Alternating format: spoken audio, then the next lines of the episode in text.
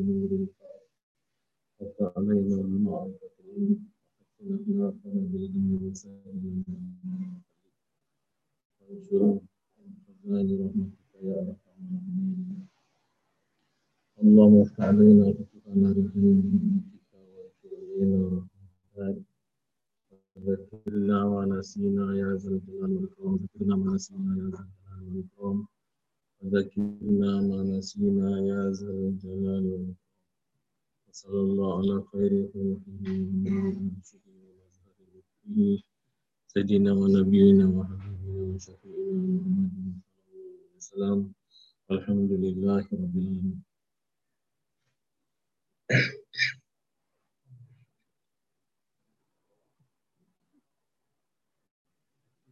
Bismillahirrahmanirrahim. Nafa'ana Allah Ta'ala bi'ulumihi amin.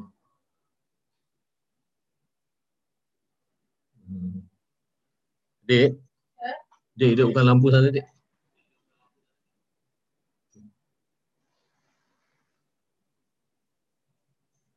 Ha. Okay, so. Bismillahirrahmanirrahim. Nafa'ana Allah Ta'ala bi'ulumihi amin. Kita sambung kuliah tafsir Nurul Islam kita. Surat 226.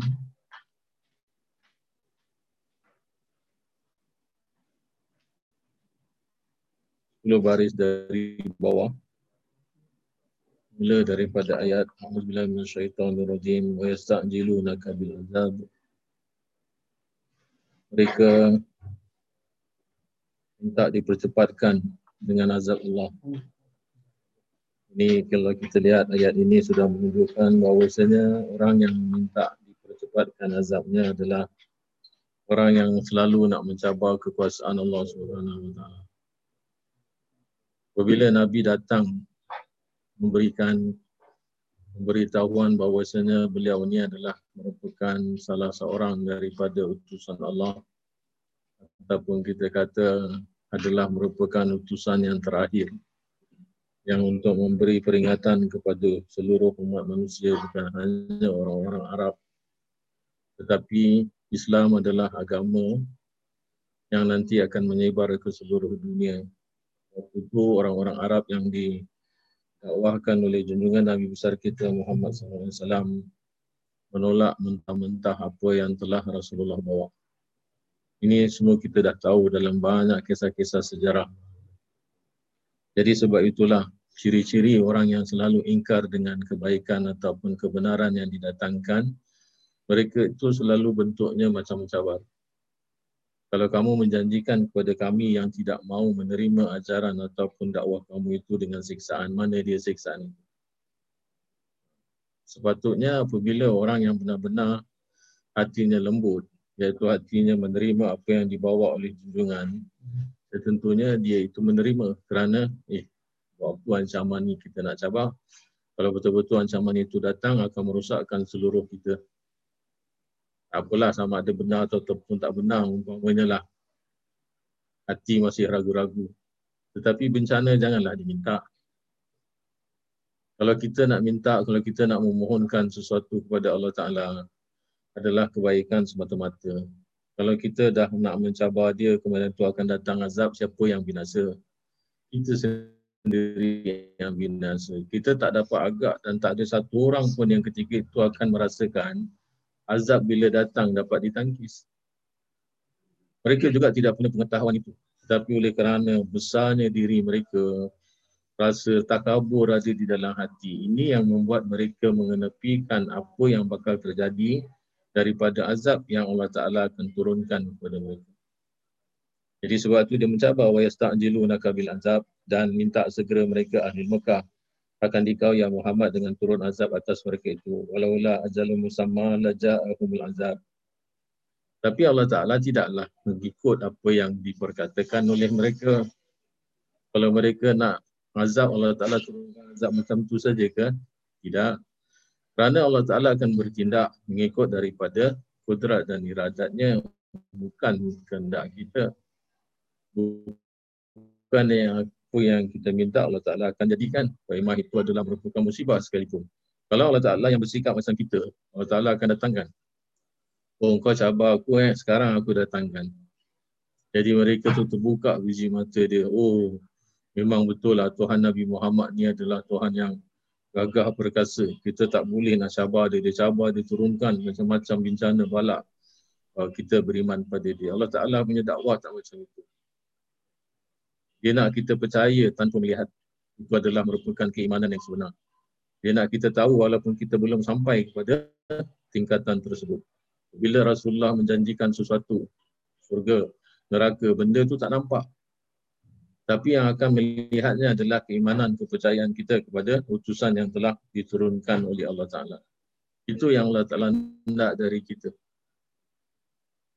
Bukan Allah Ta'ala nak suruh kita cabar dia. Tidak. Jadi walaula ajalun sama laja'ahumul azab. Dan jika tiada ajal pertangguhan yang tetap bagi datang azab masanya, saya datang akan mereka tu oleh azab dengan segera dalam dunia. Sebab tu azab jangan diminta-minta wala ya'tiyannahum baghtatan. Jadi dalam sini Allah Taala sudah mendatangkan ciri-ciri setiap azab yang datang itu kita tak tahu bila. Walaupun ada tanda-tandanya macam nak meletup gunung berapi, kita tahu apabila gunung berapi itu batuk-batuk keluar asap. Kadang-kadang laharnya pun sudah jatuh. Tapi tak tahu bila akan meletus yang yang dasar. Iaitu maksimum dia ataupun inti daripada isi di dalam itu akan dikeluarkan. Tak ada satu orang pun yang dapat tahu. Dan tak ada satu orang pun yang tahu berapa banyak akan korban yang di yang tewas di dalam tiap-tiap bencana alam.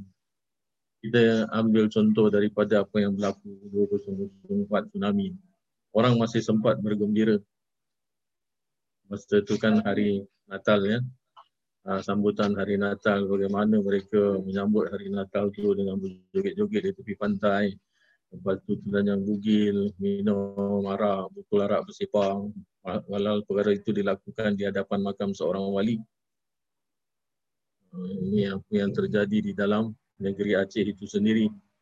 Esoknya ketikanya mereka tu di dalam keadaan sedar tak sedar matahari memancar macam biasa mereka tengok semua cuaca sangat molek, tak ada mendung, tak ada apa.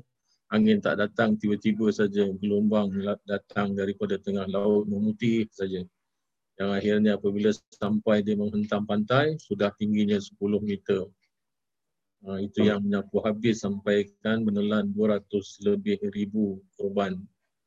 Di Aceh sendiri sampaikan bertukar dia punya dia punya apa itu tanah jajahan-jajahan ataupun daerah-daerah yang terjejas ada yang sampai tenggelam merubah wajah peta Sumatera ataupun kita kata Aceh. Tak ada satu orang pun yang tahu. Ini adalah merupakan ciri daripada datangnya walayat tian bangtatan. Sungguh kami akan mendatangkan dengan nun tokit sakila di situ. Allah Ta'ala menjelaskan sungguh kami akan mendatangkan mereka iaitu apa yang diminta oleh mereka iaitu azab baru datang secara mengejut. Tak ada satu pun yang akan mengetahui bila. Walaupun ada tanda tapi tak akan dapat diketahui bila terjadi. Kalau dalam tsunami pun begitu juga. Sekarang kan ada sudah ada perancangan-perancangan daripada orang-orang bijak pandai yang jadi saintis lah apa sebagainya. Mereka letak pelampung di tengah kemudian tu letak alat-alat yang untuk dapat di akses dalam komputer, adanya gegaran, adanya getaran. Tapi kalau Allah Ta'ala nak datangkan, itu semua tak akan dapat dikesan. Kerana sudah sangat banyak berlaku. Bukan hanya pada zaman Rasulullah, pada zaman-zaman Nabi sebelumnya. Tak ada kata orang teknologi yang mereka tu dapat mengesan datangnya gempa, datangnya gunung berapi, meletup, apa sebagainya. Tetapi sekarang yang sudah moden pun sudah menelan berapa banyak jiwa. Kita ambil satu contoh yang baru-baru iaitu kurun ini, kurun 2000 ini. Kalau siapa yang masih ingat walaupun dia tak mendapat liputan keseluruhannya ya. Maknanya tidak dikatakan dia itu sebagai bencana dunia tetapi dia adalah merupakan salah satunya bencana yang terjadi dalam dunia yang menelan korban begitu banyak sampaikan ada yang mengatakan orang yang mati ataupun yang tewas 360 ribu. Hanya meliputi satu daerah saja iaitu gempa bumi ini dikenal dengan gempa bumi Haiti pada tahun 2010 kalau siapa yang masih ingat lagi. Uh, tapi beritanya keluar sekejap saja kalau tak kalau saya tak lupa.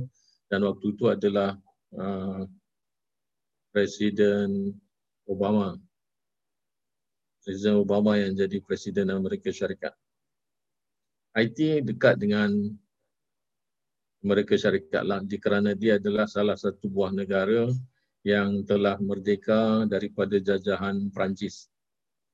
Dulu France adalah dia punya kolonial lah. Dia dekat dengan apa itu Republic of Dominica, dekat dengan pulau Hispaniola. Jadi dia banyak banyak terpengaruh dengan budaya ataupun dengan bahasa France dan penduduk dia kebanyakan asal ni penduduk dia adalah daripada hamba-hamba yang ditawan ataupun yang diperhambakan oleh kerajaan Perancis waktu itu daripada Eropah tu.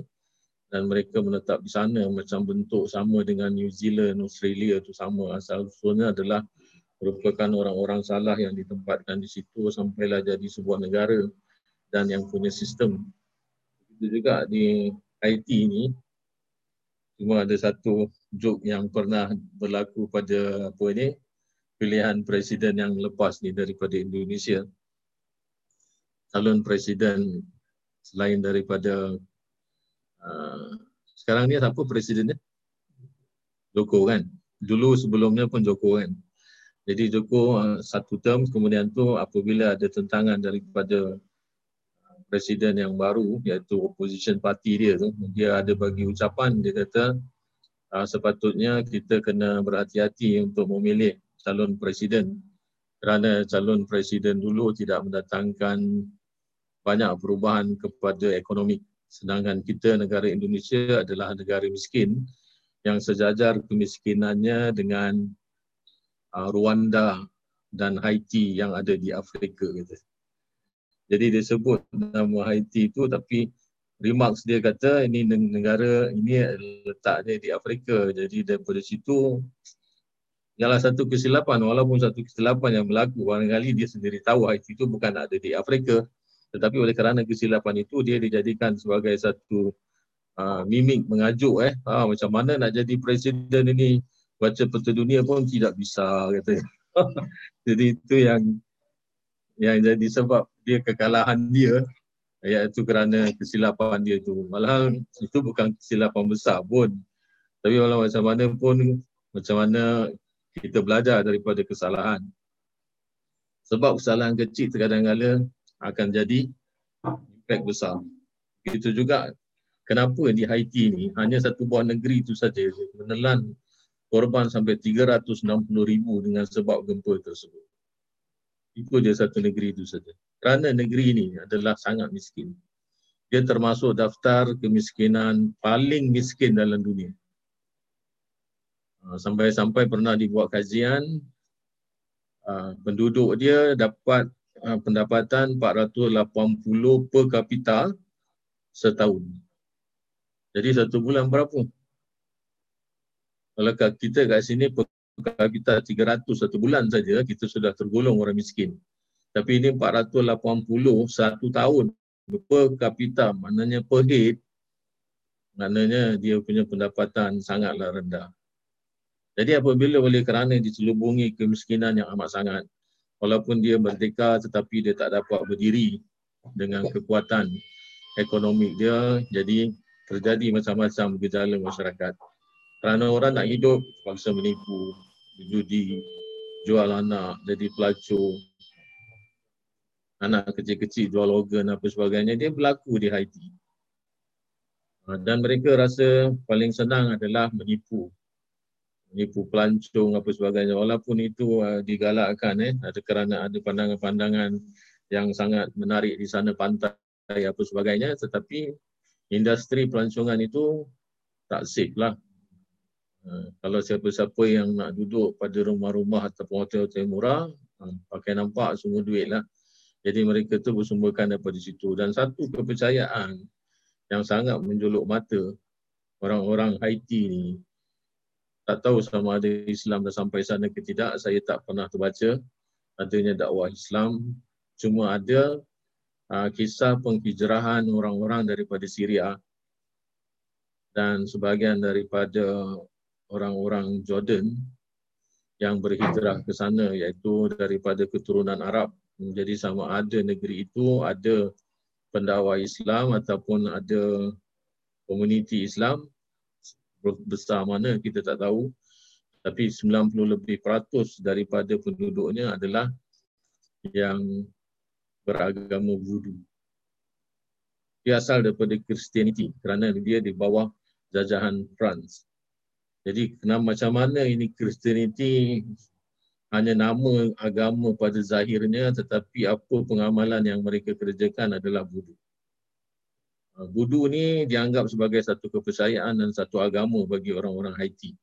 Kita nak menyorot macam mana perkara ini boleh sampai mengundang uh, bencana alam yang sangat besar dalam kurun kita ni iaitu dalam 2000 2010 dia berlaku Januari waktu tu orang tengah sibuk-sibuk untuk apa masih ada mood menyambut tahun baru eh lepas Christmas datang Januari tahun baru kan Ha, jadi dia berlaku pada ketikanya mood orang tengah sangat bergembira. Ada banyak holiday, ada banyak orang apa tu pelancong masuk kerana menyambut tahun baru.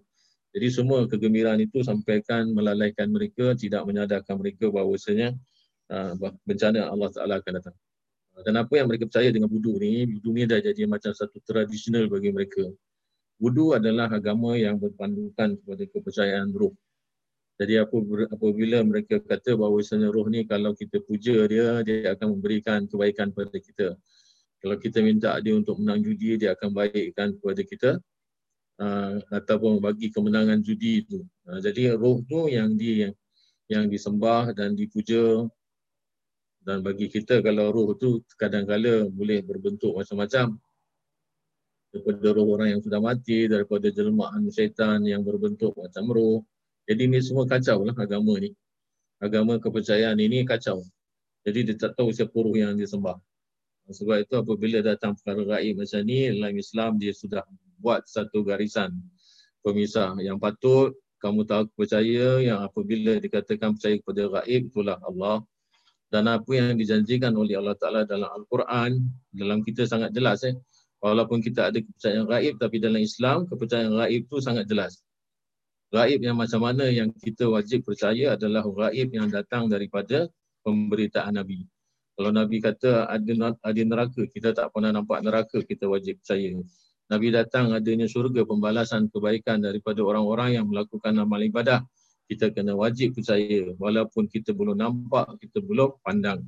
Adanya seksaan dalam kubur, kita kena percaya walaupun kita belum pernah masuk kubur dan duduk dalam alam barzah. Ini kepercayaan gaib kita. Dan roh-roh tu dalam Islam sangat jelas. Di mana kedudukan roh orang yang sudah mati. Di mana keadaan orang-orang yang mengingkari agama. Di mana keadaan orang-orang yang tak yang taat kepada agama. Semua sudah dijelaskan. Jadi kita tahu roh tu datang daripada mana, siapa bentuk dia, semua ada panduan daripada agama. Dengan pandai-pandai kerana kita ada keterangan, ada penjelasan daripada junjungan Nabi besar kita Muhammad sallallahu alaihi wasallam. Jadi apa yang berlaku di Haiti, barangkali orang-orang yang membuat sorotan kenapa terjadinya bencana alam yang macam gitu punya teruk ah, dan dia selalu dapat bencana. Eh. Pada 2008 dia dapat bencana, belum lagi bangun ekonomi, 200, 2010 dia kena lagi gempa.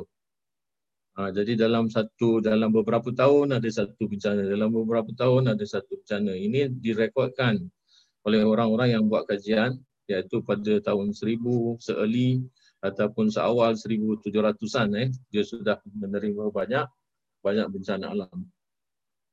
Dan kebanyakannya adalah daripada gempa tektonik. Gempa tektonik dengan gempa vulkanik tak samalah. Eh. Vulkanik adalah disebabkan adanya volcano. Tapi kalau tektonik itu adalah daripada lempeng dia tu, daripada dataran bawah tanah di mana apa itu lapisan bumi itu bergerak yang menimbulkan gempa dan dikatakan tektonik itu kerana dia rapuh lah, dia bergerak.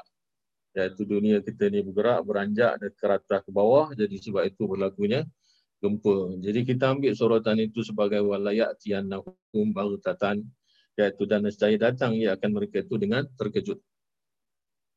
Wahum la yash'urun dan mereka itu tiada mengetahui. Dan kita tak rasa akan benda itu akan terjadi. Begitu juga tentang kisah tsunami pada 2004 itu dahsyat. Tsunami itu bukan satu perkara yang sangat boleh diringankan. Dan mereka itu tiada mengetahui mereka itu waktu datangnya. Yasta'jilu nakabil azab. Walaupun sudah dikatakan bencana itu akan datang tiba-tiba, kamu tak akan merasakan. Dia minta lagi, ya sta'jilu nakabil azab. Minta segera mereka itu akan dikau dengan turun azab pada dunia. Sabaran demi sabaran. Seolah-olah macam mereka itu tak takut langsung dengan dengan apa itu azab yang bakal Allah Ta'ala turun. Ini menunjukkan apa? Menunjukkan kesombongan kita lah. So jangan sombonglah. Kita kita ni hamba, dia adalah Allah, Tuhan kita. Dia yang menjadikan kita, dia yang memasukkan roh, memberikan pinjaman kepada kita. Siapa kita? Kita selalu memberi peringatan. Kita selalu mengatakan datangkan soalan-soalan ataupun datangkan peringatan dalam bentuk pertanyaan. Kita selalu kata siapa kita ni? siapa kita yang kita nak begitu megah takabur dengan kekuasaan Allah Taala. Siapa kita?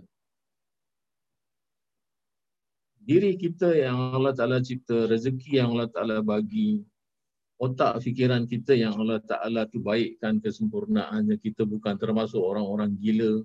Tapi siapa kita yang nak cabar dia?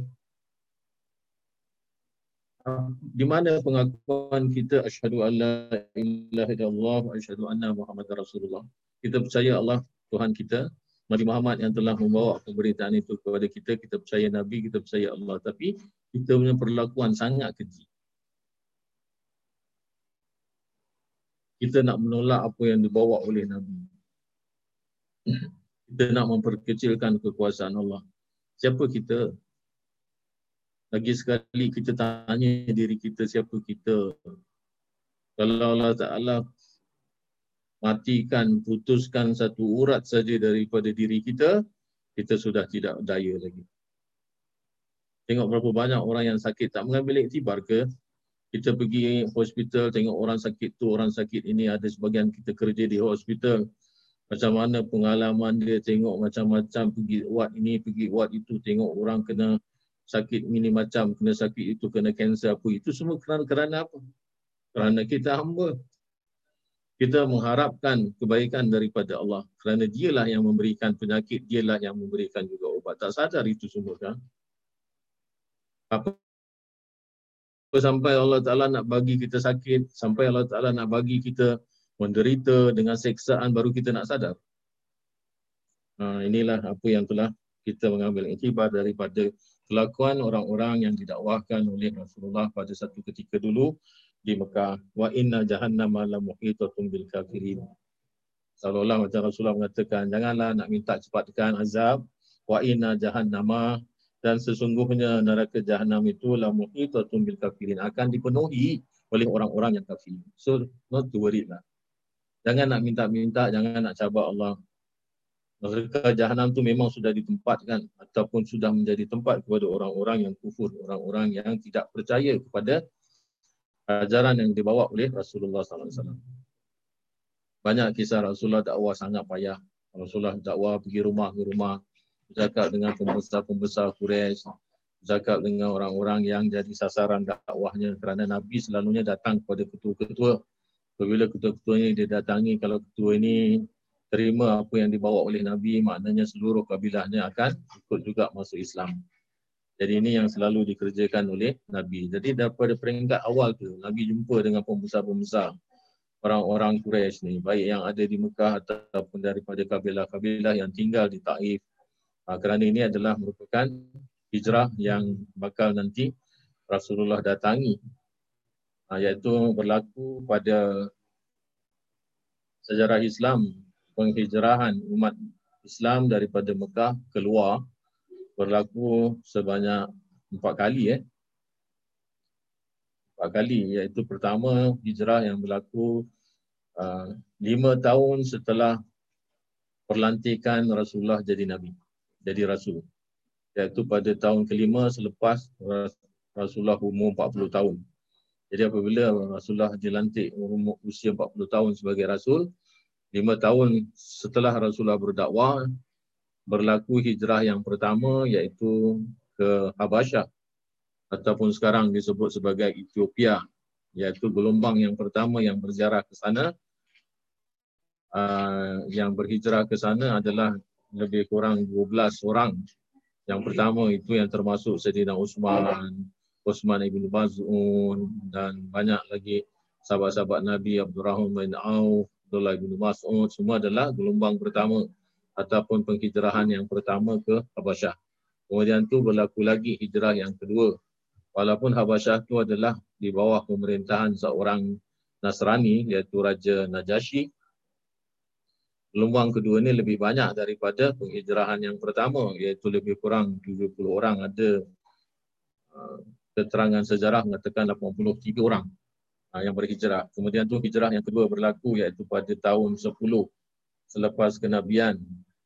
Ini Rasulullah sendiri berjalan sama-sama dengan anak angkat beliau iaitu Zaid ibn Harithah pergi ke Taif dengan tujuan untuk mengembangkan ajaran di sana pun tapak perkembangan Islam. Tapi orang Taif juga buang Nabi, hinakan Nabi. Kemudian itu berlaku hijrah yang terakhir iaitu pada 13 uh, selepas kenabian selepas 13 tahun mengembangkan Islam di Mekah.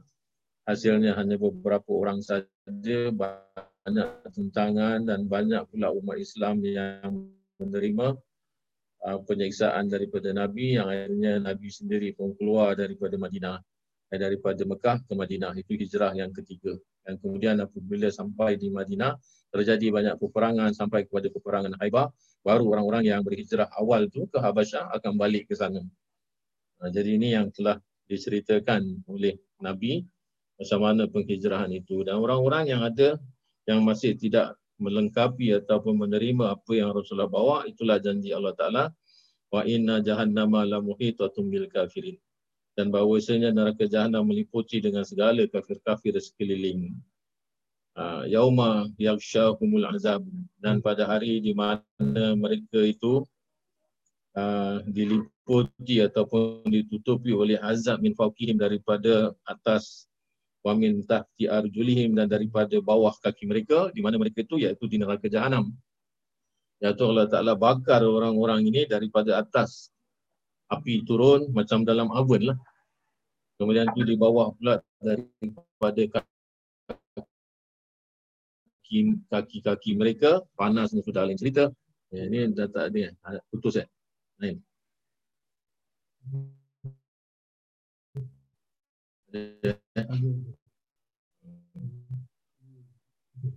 Yang meminta ti arjulim iaitu sebut oleh mau hari yang meliputi akan mereka itu oleh azab daripada atas mereka itu dan daripada bawah segala kaki mereka itu iaitu api neraka.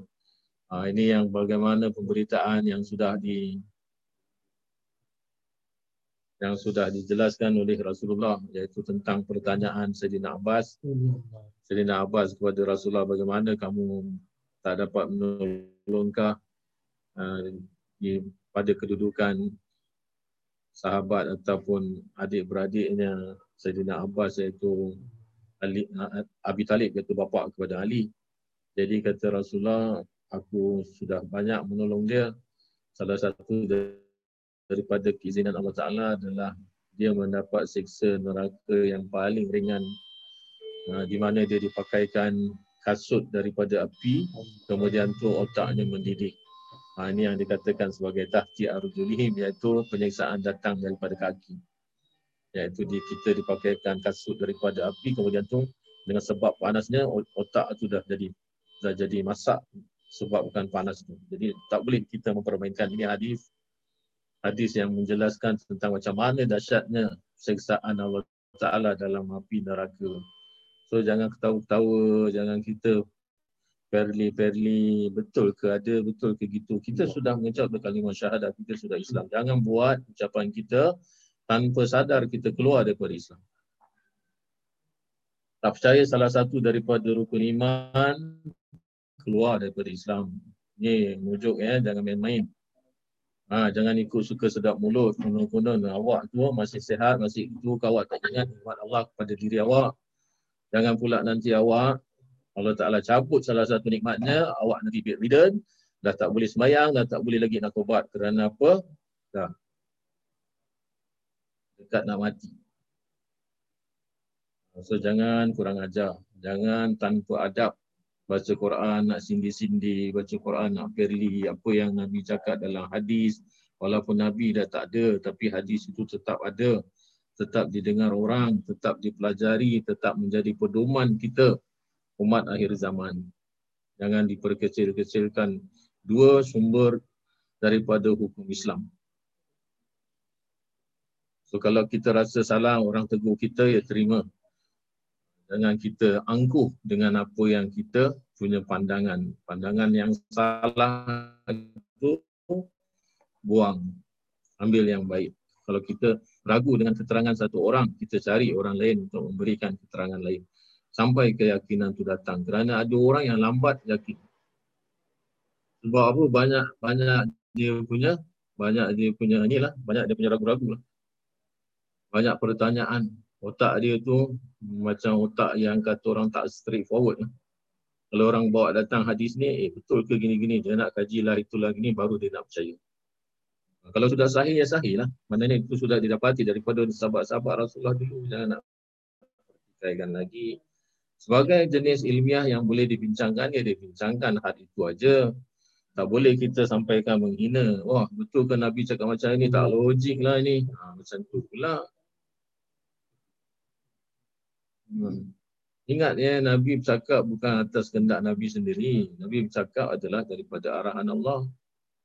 Jadi kalau kita tak percaya pada hadis, kalau ia memang betul dia adalah merupakan yang sahih daripada Nabi, kita sebabnya datang daripada Allah kepada Nabi.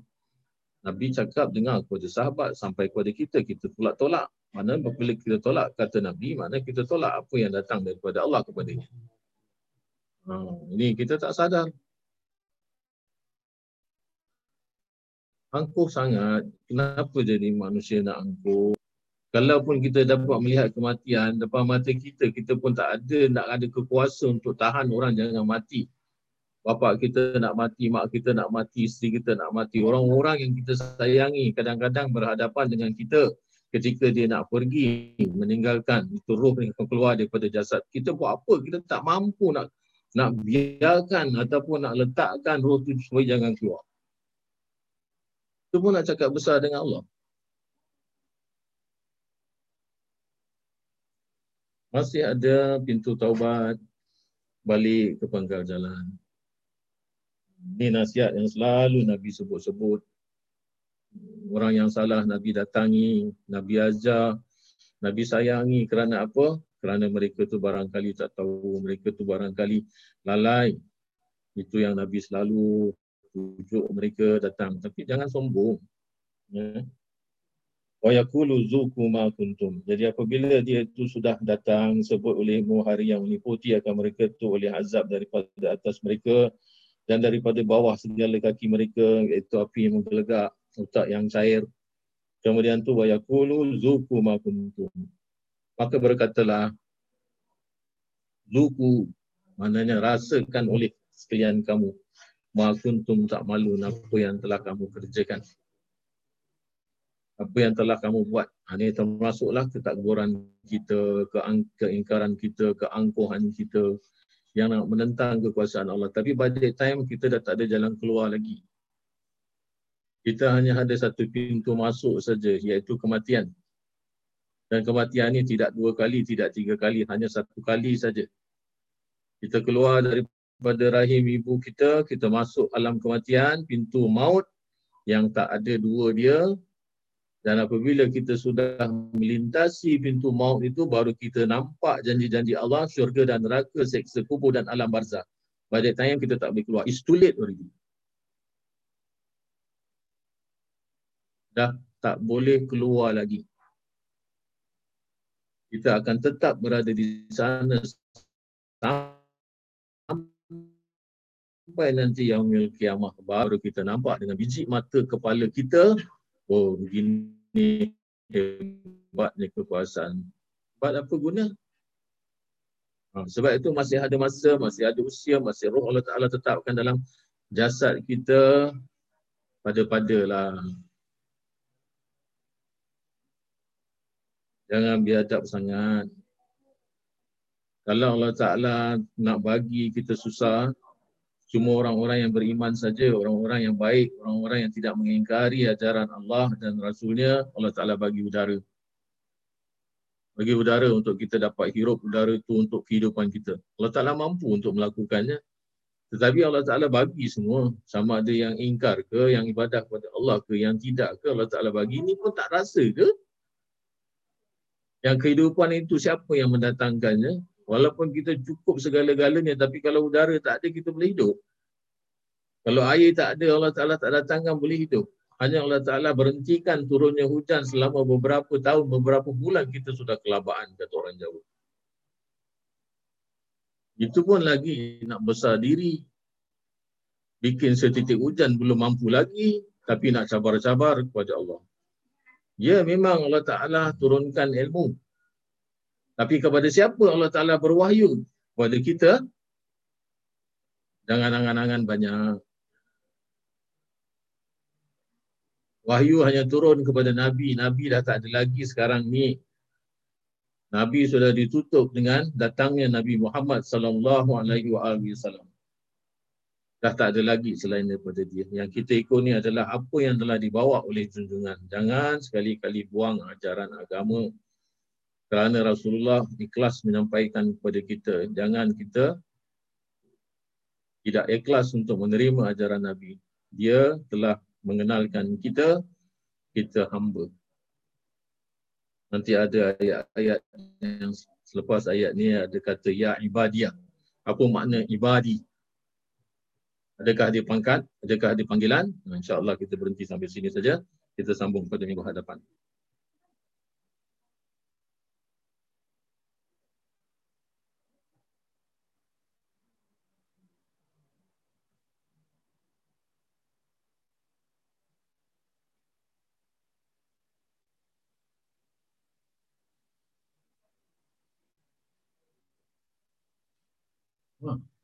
Ini tak cuti duit.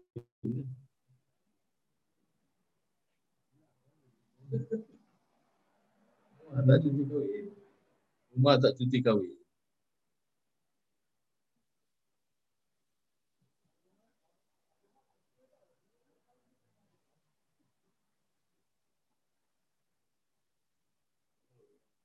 Kahwin tu, perempuan kalau suruh kahwin tu, tahu. Ikhlas ke tak ikhlas eh? Bismillahirrahmanirrahim. Nafa'an Allah Ta'ala bi'ulumihi amin. Sambungan daripada kitab uh, Taudihul Subhat.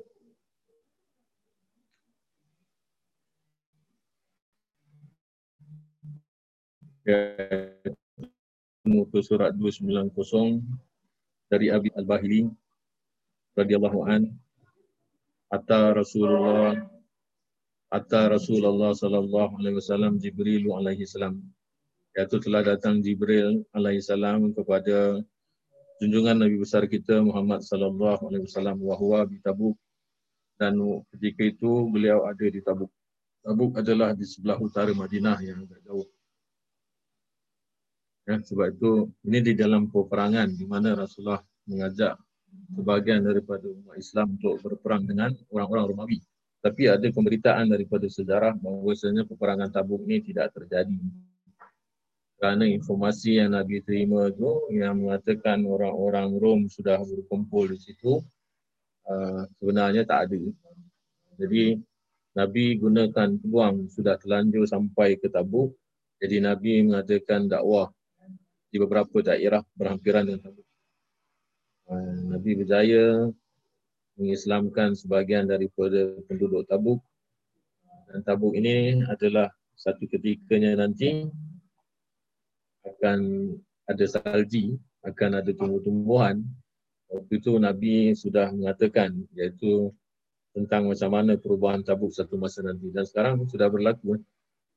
Tabuk sudah ada salji, sudah datang salji. Waktu itu memang panas. Faqala ya Muhammad, maka Jibril pun mengatakan, wahai Muhammad, isyhad janazata. Saksikanlah jenazah Muawiyah ibnu Muawiyah al-Muzani. Ini orang yang mati dapat keistimewaan luar biasa yang diturunkan Allah Ta'ala beribu-ribu malaikat yang untuk sembayangkan dia. Sampaikan uh, Jibril pun minta Rasulullah Rasulullah sembayangkan dia. Walhal dia mati di Madinah. Rasulullah ketika itu tidak ada di Madinah. Rasulullah jadi ada di Tabuk. Dan Tabuk itu sangat jauh. Jadi dia kata kamu saksikanlah jenazah iaitu Muawiyah bin Muawiyah al-Muzani faqaraja Rasulullah sallallahu alaihi wasallam maka Rasulullah keluar daripada kemah wa nazala Jibril alaihi salam fi sab'ina alfan minal malaikah dan turun malaikat Jibril uh, datang bersama dengan 70 ribu para malaikat.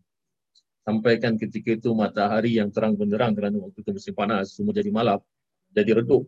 Wada'a janahakul aiman maka meletakkan malaikat Jibril sayapnya yang kanan alal jibali fatawada'at ha, di atas bukit. Jadi semua para malaikat yang 70 ribu pun meletakkan sayapnya atas bukit. Wada'a janahul aisara. Kemudian tu malaikat Jibril meletakkan sayapnya yang kiri alal ard iaitu di atas bumi. Fatawada'at maka meletakkan oleh sekalian para malaikat yang 70 ribu itu sayap kiri dia ke atas bumi.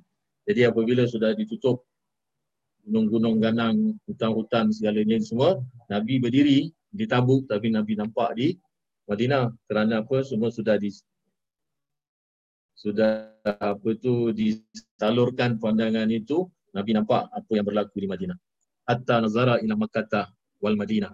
Sehinggalah Rasulullah dapat melihat ke Mekah dan ke Madinah fasalla alaihi Rasulullah sallallahu alaihi wasallam.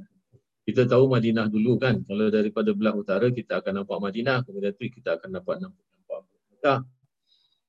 Jadi sebab itu pandangan Nabi ni apabila yang sudah dibuka oleh malaikat Jibril dengan 70 ribu para malaikat yang lain, sejauh itulah yang Nabi nampak. Iaitu dia telah dilapangkan oleh Allah Ta'ala sampai nampak kota Mekah, sampai nampak kota Madinah. Jadi fasalla alaihi Rasulullah sallallahu alaihi wasallam maka Rasulullah pun sembahyangkan sembahyangkan jenazah Muawiyah bin Muawiyah al-Muzani. Wa Jibrilu begitu juga malaikat Jibril pun ikut sembahyang wal malaikah dan malaikat-malaikat yang diturunkan. Falamma faragha maka tak kala selesai. Ya, faragha mana selesai sudah habis. Qal maka berkata Nabi ya Jibril wahai Jibril abalagha ya Zani hasil manzila. Dia kata bagaimana Muawiyah bin Muawiyah al-Muzani telah mendapat angkat ataupun keistimewaan ini. Manzil maknanya kedudukan. Jadi kedudukan seperti ini. Qal maka Jibril pun berkata. Bikira atihi kul huwallahu ahad qa'iman wa qa'idan wa rakiban wa masyian. Jadi dia kata Muawiyah bin Muawiyah Al-Muzani ini adalah orang yang senantiasa membaca surah Ikhlas iaitu kul huwallahu ahad sampai habis ketika dia berdiri wa iman wa qaidan dia duduk wa rakiban dia menunggang masyian dia berjalan jadi dalam apa keadaan dia semua dia bergerak tulang dia dia bergerak anggota dia dia bergerak sendi dia semuanya dengan zikir Kul huwallahu ahad Allahu samad lam yalid wa lam yulad wa lam yakul lahu kufuwan ahad. Ha. Dia dia ada signifikan yang sangat besar walaupun ayat dipin je ke. Janganlah look down itu kan kalam Allah pendek sebab ada kalam Allah panjang. Jadi dia lah yang telah dapat keistimewaan seperti macam ini sampai ini apa banyak diriwayatkan dalam riwayat Tabrani dalam uh, Mujamul Awsat dalam Musnad samin eh samin uh, itu nanti boleh baca sendiri dia punya makna sama juga tadi sudah dimaknakan. Kemudian tu seterusnya yang ke-24 iaitu hujah yang ke-24 daripada daripada Huzaifah radhiyallahu anhu. Ini Huzaifah bin Yaman lah.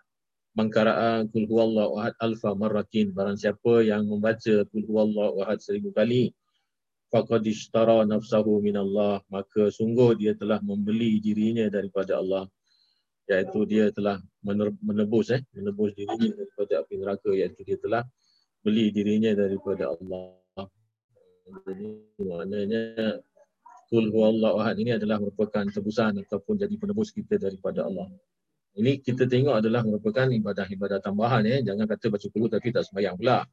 Tak ada. Ini baca ni adalah merupakan tambahan. Maknanya kita sudah mengerjakan semua apa yang diperintahkan dan kita sudah menjauhkan diri daripada apa yang dilarang. Jadi ini merupakan bonus tambahan kalau umpamanya dalam dalam ibadah kita yang wajib itu mengandungi Ah, banyak kekurangan. Kemudian tu di dalam kita menjauhkan larangan daripada Allah kita tak 100% ataupun kita tak sungguh-sungguh. Kadang-kadang kita CP-CP pun alamak tak apalah orang tak nampak aku buat juga uh, kalau yang namanya kalau sudah yang meletakkannya sampai Allah Ta'ala sudi nak panggil kita ya ibadi maknanya kita tak buat tu semua maknanya kita sadar yang kita ni adalah abdun iaitu kita hamba Allah.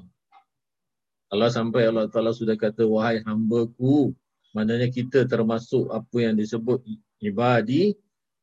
Kita punya standard, kita punya status sudah tidak kata orang separuh-separuh untuk menjalankan apa yang diperintahkan Allah dan meninggalkan apa yang dilarang Allah.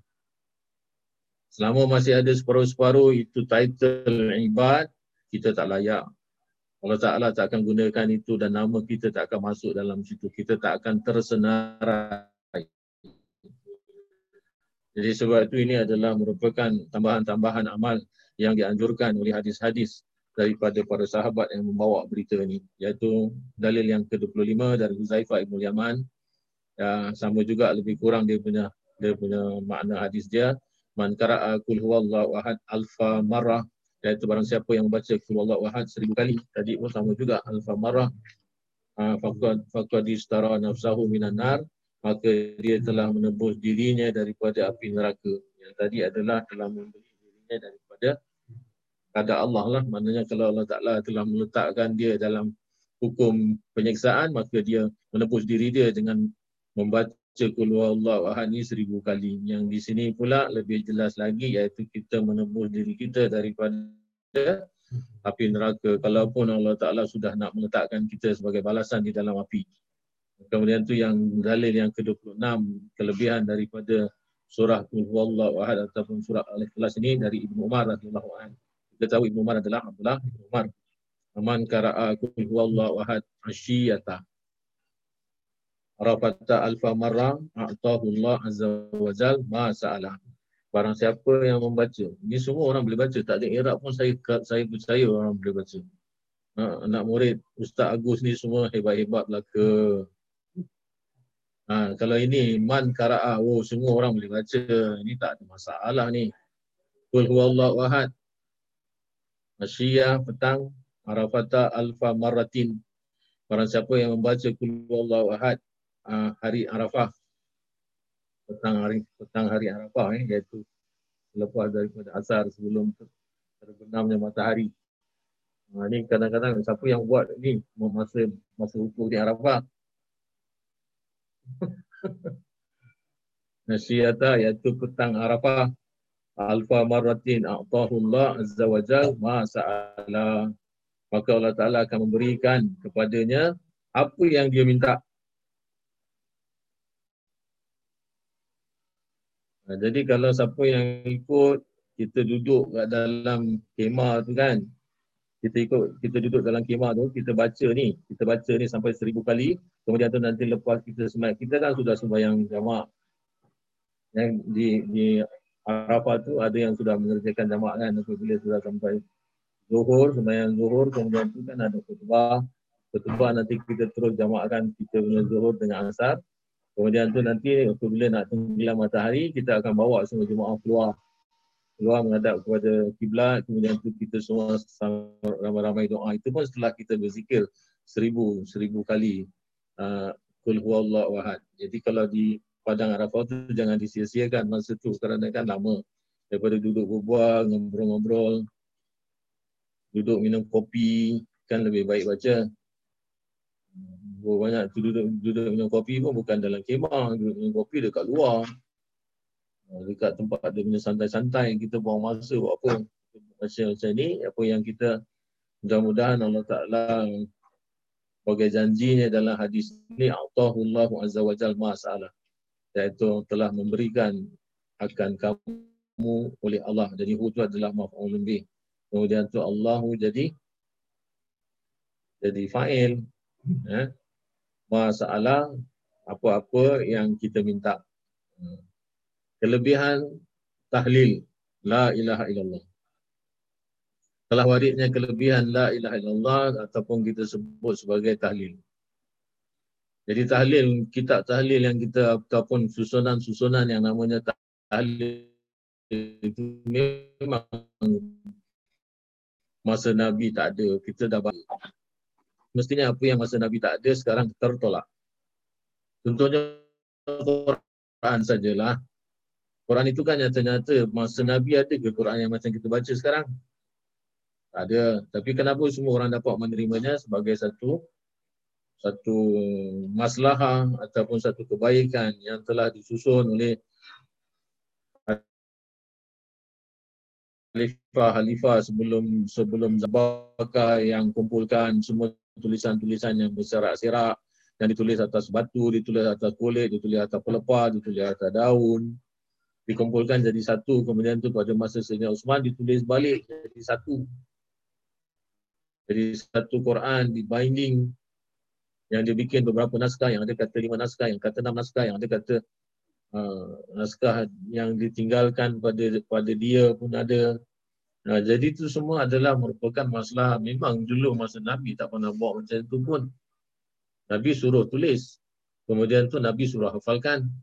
Nah, jadi siapa-siapa yang baca ikut tulisan, tak ada pada zaman Nabi. Pasal pada zaman Nabi, Nabi ajar sahabat semua pakai pakai hafalan. Jadi siapa yang baca tengok ni, tak ada zaman Nabi, semua bid'ah. Nasi Nabi bid'ah, sedih. Bid'ah, bid'ah aku berdi kau baru kata.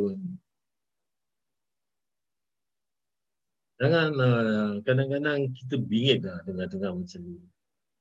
Tolong hormat boleh? Hormat orang punya pandangan. Belajar menghormati orang punya pandangan. Jangan nak bergaduh je siang hari malam bergaduh. Lepas tu, bila Yahudi bikin, ini tak boleh, ini sensitif cakap. Bila bila Yahudi bikin COVID-19, tak tahu macam mana nak solve.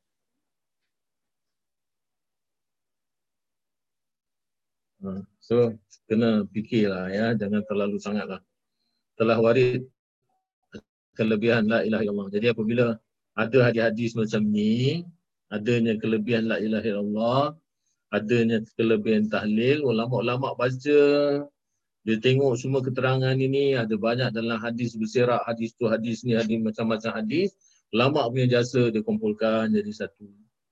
Dia susun baik-baik daripada ayat-ayat Quran tu dia ambil petikan-petikan hadis ni dijadikan satu susunan. Di mana susunan itu ada kadang-kadang disebut sebagai ratib. Jadi siapa yang susunnya Abdullah Haddad. Maka disebutkan ratib Al-Haddad. Yang ini pula siapa susun dia ada khilaf ulama ada yang mengatakan Ja'far Al-Barzanji ada yang mengatakan Abdullah Al-Haddad. Ha, jadi sebab itu tahlil ni tak dikatakan tahlil al-hadad, tak dikatakan tahlil Ja'far al-Barzanji. Tapi dia bentuk umum. Ha, jadi jasa-jasa mereka tu yang kita sekarang menafaatkan. Jadi disebut sebagai tahlil. Ini macam masterpiece dia lah. Dia yang sudah keluarkan semua daripada hadis-hadis yang sudah diistimbatkan, disusun. Kemudian tu dibaca. Memang dulu tak ada lah. Kitab-kitab fikir dulu pun tak ada. Kitab-kitab hadis dulu pun tak ada. Ilmu balaga ataupun ilmu nahu tak disusun sebagaimana baiknya sekarang. Semua dulu tak ada. Tapi oleh kerana masalah, kita terima itu. Ini bukanlah kata dalam bentuk apa, dalam bentuk ibadah dia. Umpamanya yang dikatakan itu adalah dalam bentuk ibadah. Tapi benda-benda macam ini semua boleh diterima. Kerana apa?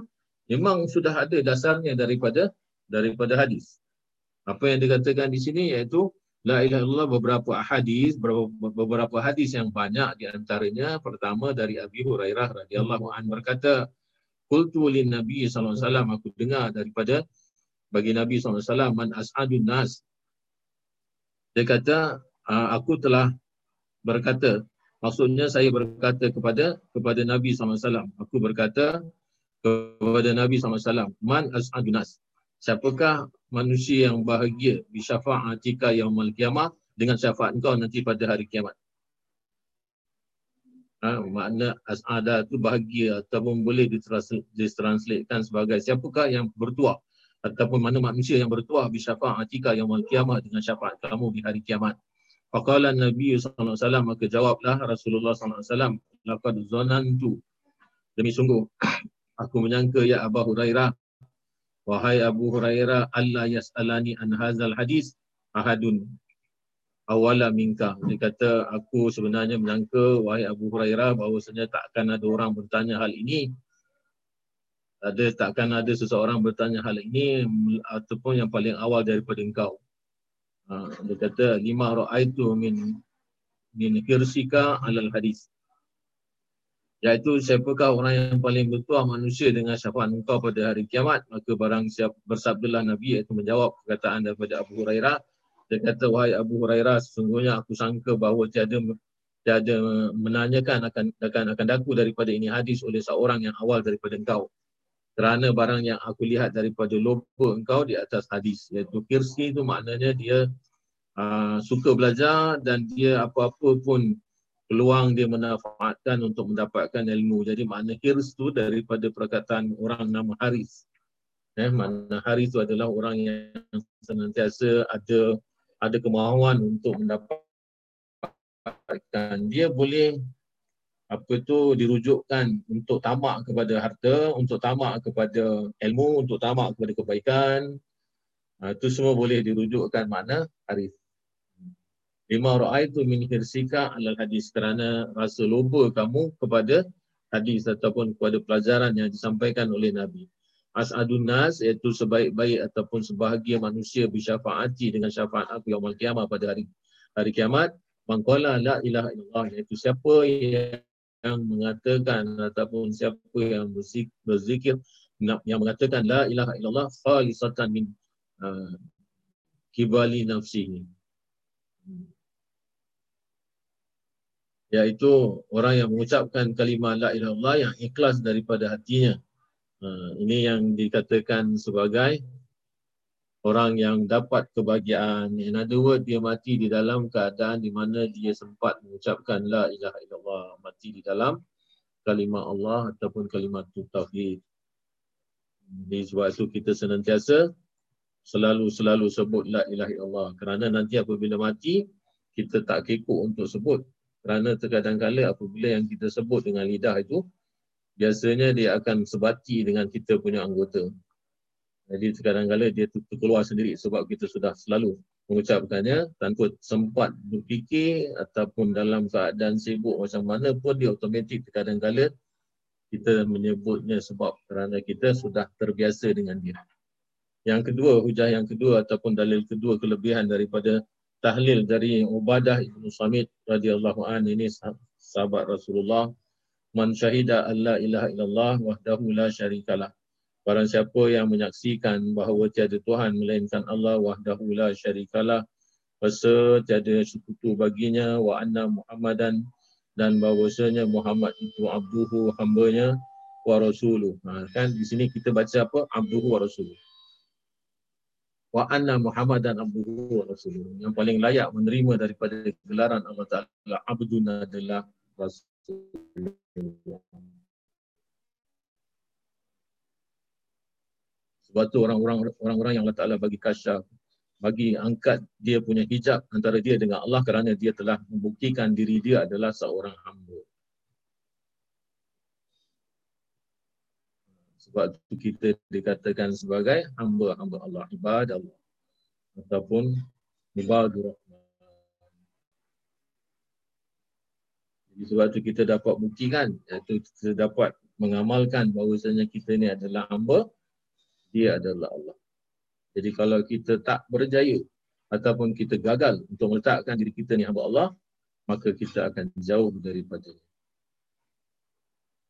Sebab kita tak ikut apa yang dia bagi instruction dengan kita. Jadi kita adalah makhluk-makhluk yang dijadikan yang ingkar dengan apa yang dia nak kita buat.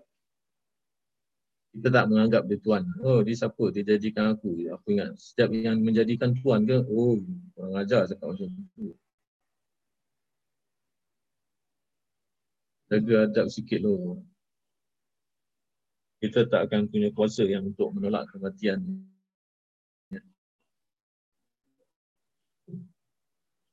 Nanti tafsir yang kita belajar tu kita akan jumpa.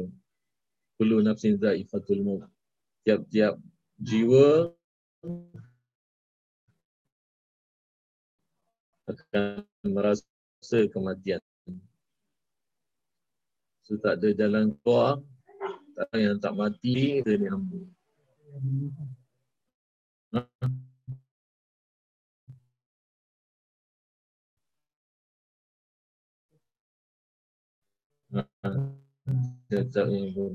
Tiap-tiap jiwa lah. Jadi itu menunjukkan bahawa sebenarnya kita akan mati. Dan mati pasti datang. Apabila kita ingat kita akan mati, mati itu tak ada orang boleh halang, patutnya itu menjadi satu iktibar yang paling besar kepada kita. Iaitu itulah pembuktian kekuatan Allah ataupun Allah Ta'ala Allah Akbar. Siapa yang akan dapat melebihi daripada batas kematian? Siapa yang bila Allah Ta'ala nak cabut roh dia keluar, dia dapat tahan. Aku lawan Tuhan. Pernah jumpa orang macam itu? Kalau Allah Ta'ala cabar, okey, letak balik. Nyawa yang aku bagi kat engkau ni sekarang aku nak ambil balik. Engkau rampas daripada aku, letakkan balik dalam tubuh kau dan kau akan hidup. Siapa dia? Tak ada orang. Sebab tu kita lemah, kita hamba, dia Allah, dia Tuhan. Hmm. Jadi apa yang dikata di sini dia kata lima ra'aitu min hirsika alal hadis Sa'adun nas bi syafa'ati yaumal qiyamah man qala la ilaha illallah khalisatan min kibali nafsihi. Ya, iaitu daripada orang yang mengucap la ilaha illallah ni dengan ikhlas iaitu makna dengan ikhlas tu apabila dia sudah beriman kepada Allah dan Rasulnya dia kena buatlah apa yang dia diperintahkan dan disuruh jauhkan. Itu makna ikhlas. Kita jangan cakap sudah kita mengucap kalimah syahadah memang kita sudah Islam. Kita kan sudah dikatakan apabila kita taat kepada Allah Taala memang ganjaran-ganjaran yang Allah Taala janji kepada kita kita akan dapat masuk syurga. Dan semua hari berapa itu hari Jumaat pun kita sudah menjelaskan tingkatan syurga ada banyak. ada yang tinggi ada yang rendah. Kalau kita nak dimasukkan dalam syurga yang mana yang yang mana yang kita nak pilih. Kita nak pilih yang tentu adanya Rasulullah di situ. Kerana kita tak sempat jumpa dia waktu kita hidup. Zaman kita dengan zaman dia jauh. Cita-cita kita, angan-angan kita adalah nak lihat macam mana rupa Rasulullah. Dialah orang yang telah menyampaikan keimanan kepada kita. Kepada mak bapak kita, kepada keturunan-keturunan kita yang dulunya sampaikan kita jadi Islam melalui keturunan dilahirkan oleh ibu bapa Islam. Ingin sekali nak jumpa dia. Jadi kalau kita nak bersama dengan dia, tentunya amal kita kalau nak dibandingkan dengan dia sangat jauh. Tapi dalam banyak hadis-hadis yang Rasulullah sampaikan, macam mana untuk kita dapat kedudukan yang dapat nanti melibatkan diri kita dengan anfa'uhum linnas. Iaitu banyak memberikan manfaat kepada manusia lain. Bukan hanya ibadah-ibadah ritual, bukan hanya sembahyang, bukan hanya haji, bukan hanya zakat, bukan hanya sedekah, sudah habis. Aku dah buat macam ini, aku dapat syurga kerana itu janji Allah. Ya memang betul. Itu tidak salah. Tapi kan sudah dikatakan, iaitu Rasulullah SAW mengatakan yang paling baik di antara kamu sebab itu dikatakan kat sini, As'adun Nas.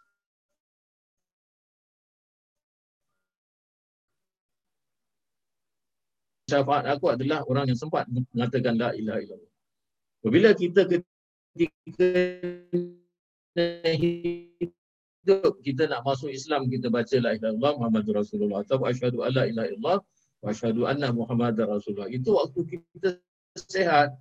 Waktu kita kuat kita sudah perkatakan kita sempat mengucap kalimah syahadat tapi hujungnya nanti iaitu ketika nanti mati sakarat sudah sampai adakah mampu kita untuk melakukannya? Siapa yang menolong kalau bukan ibadah dan akan yang meringankan adalah anfa'uhu linnas.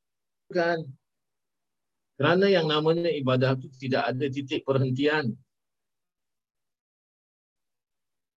Tidak ada full stop. Aku sudah pergi aku sudah mengucap kalimah syahadah rukun Islam sudah aku mengerjakan solat lima waktu. Sudah aku mengeluarkan zakat kerana ada simpanan aku.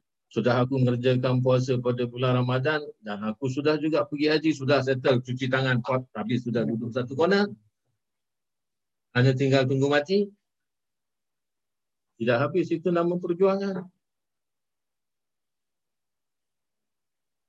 Tengok sahabat-sahabat Rasulullah. Amar ibn Yasir 94 tahun masih pegang pedang, masih menunggang kuda, masih jihad. Apa 94 tahun bagi kita sekarang, orang sekarang hidup 94 tahun dekat mana habis masa dia? Dekat hospital. Bukan bukan jihad di medan perang. Sebab itu kita jangan sampai budakkan hukum ya. Dalil yang kedua, man syahida annahu la ilaha illallah iaitu barang siapa yang bersaksi la ilaha illallah wa dahu la syarikalah iaitu tiada tuhan melainkan Allah. Rasa dia dan tiada sekutu baginya wa anna muhammadan abduhu rasuluh. Dan bahawasanya Muhammad itu adalah hambanya dan rasulnya pesuruhnya. Wa anna Isa Abdullah. Isa itu adalah hamba Allah tengok. Isa pun dapat gelaran Abdul wa rasuluhu dan rasulnya wa kalimatuhu alqaha ila Maryam iaitu merupakan mukjizat yang Allah Taala telah campakkan ke dalam Maryam iaitu bagaimana dia diciptakan tanpa melalui daripada seorang bapa. Ha, wa ruhu minhu dan dia adalah merupakan roh yang ditiupkan oleh Allah Taala yang sampaikan menjadikan Maryam itu mengandung. Wal jannatu haqqun ingat jannah itu hak adalah kebenaran. Wan naru haqqun dan neraka itu hak. Adalah kebenaran. Adkhalahu Allahul jannata ala ma kana minal amal. Dan telah memasukkan akan kamu oleh Allah Taala kepada jannah ala makana minal amal di atas apa-apa yang kamu mengerjakannya. Ini adalah merupakan uh, hadis di mana ada kelebihan la ilaha illallah iaitu peringatan daripada Ubadah Ibnu Samit wal jannah hakun. Wan naru hakun. Ha, jadi waktu itu kita tak nampak jannah, kita tak nampak neraka yang disampaikan oleh Nabi. Tapi jelas-jelas lagi. Ini dibacakan bila ni? Selalunya yang orang cakap wal jannah tu hakun wan naru hakun. Bila ketikanya baca talqin dekat kubur. Ini dibacakan kerana kerana apa dibacakan ini? Orang yang mati baru nampak ketika itu alam barzah api yang disalurkan masuk ke dalam kuburnya dia baru nampak ketika itu baru dicakap wajan wal jannatu hakun. Dia sudah sampai, kita belum sampai. Dan kita akan lalui tempat yang sama. Apabila kita nampak mayat yang dibaringkan dalam lubang kubur yang dibacakan kini ini, kita yang orang hidup akan mengatakan itu bakal aku lalui. Kalau dia sekarang sudah nampak dengan apa yang dibacakan dalam talqin itu, kita juga akan mengalami ini. Kenapa? Sebab yang kita tak percaya. Sebab apa? Sebab kita nak melawan melawan Tuhan. Hmm, itu ya. Ini yang telah dikeluarkan oleh Bukhari dalam kitab uh, Kitabul Anbiya macam-macam ya dia punya keterangan itu boleh baca sendiri. Dan dalil yang ketiga dari Anas radhiyallahu anhu Nabi sallallahu alaihi wasallam wa Muazun radifuhu. Uh, bahwasanya Nabi sallallahu alaihi wasallam wa Muazun radifuhu ala rahim. iaitu daripada Anas radhiyallahu an beliau mengatakan bahawasanya Nabi sallallahu alaihi wasallam uh, dan Muaz radifuhu buncing ala rahli di atas kenderaan. Qal kemudian tu Nabi Nabi bertanya ya Muaz ibnu Jabal Nabi panggil nama Muaz bin Jamal. Wahai Muaz bin Jabal qal labbaika ya Rasulullah wa sa'daika. Kemudian tu dia panggil lagi wahai Muaz qal labbaika ya Rasulullah wa sa'daika salasan sampai tiga kali. Qala ma min ahadin yashhadu an la ilaha illallah wa anna muhammadar rasulullah sidqan min qalbihi illa haramahu Allah 'alan nar apa yang Rasulullah nak sampaikan kepada Muaz waktu tu dia naik kenderaan buncing Ha, jadi Rasulullah tanya dia, kita tengok daripada hadis ini yang menunjukkan pada apa kesempatan pun Rasulullah sampaikan kebaikan. Tidak kira di dalam kenderaan, atas kenderaan kita, kalau naik dalam kereta berbual pun ada yang baik-baik yang kita akan sampaikan. Ha, mengikut daripada apa yang Allah Ta'ala bagi ilham yang baik, kita akan sampaikan. Jadi dipanggil apa ini nama Muaz sampai tiga kali Sebabnya apa? Dipanggil, dia jawab, dipanggil, dia jawab, dipanggil, dia jawab kerana untuk memberikan fokus. Rasulullah panggil sebut nama aku, aku jawab sebut nama aku, apa ni yang dia nak cakap ni? Dah sampai tiga kali baru Rasulullah sebut apa yang nak disampaikan. Ini adalah merupakan metod. Jadi kalau kita nak attention daripada orang, kita kena panggil tiga kali ataupun kita kena buat something yang dia boleh fokus pada kita.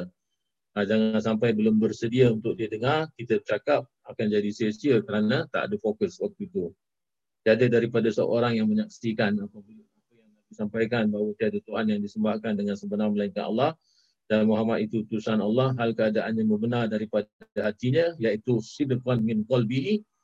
Kalau orang sudah mengucap dua kalimah syahadah ataupun kalimah tauhid itu dengan hati dia dengan kebenaran illa haramahullah lan nar.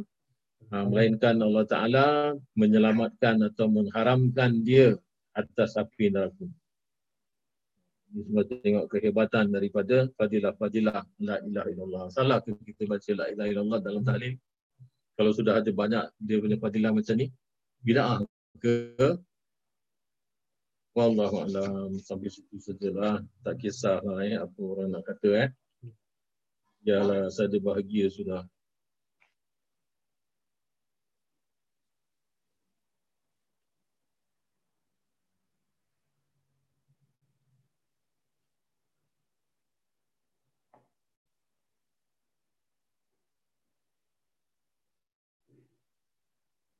Sampai ada ada satu ada satu tube tu saya tengok. Ada satu ustaz. Dia kata mana ada zikir Allah Allah kata dia. Allahu akbar. Apa Allah apa Allah apa zikir Allah? Astaghfirullahaladzim.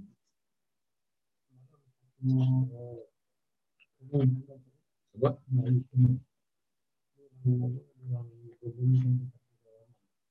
Hmm. Oh.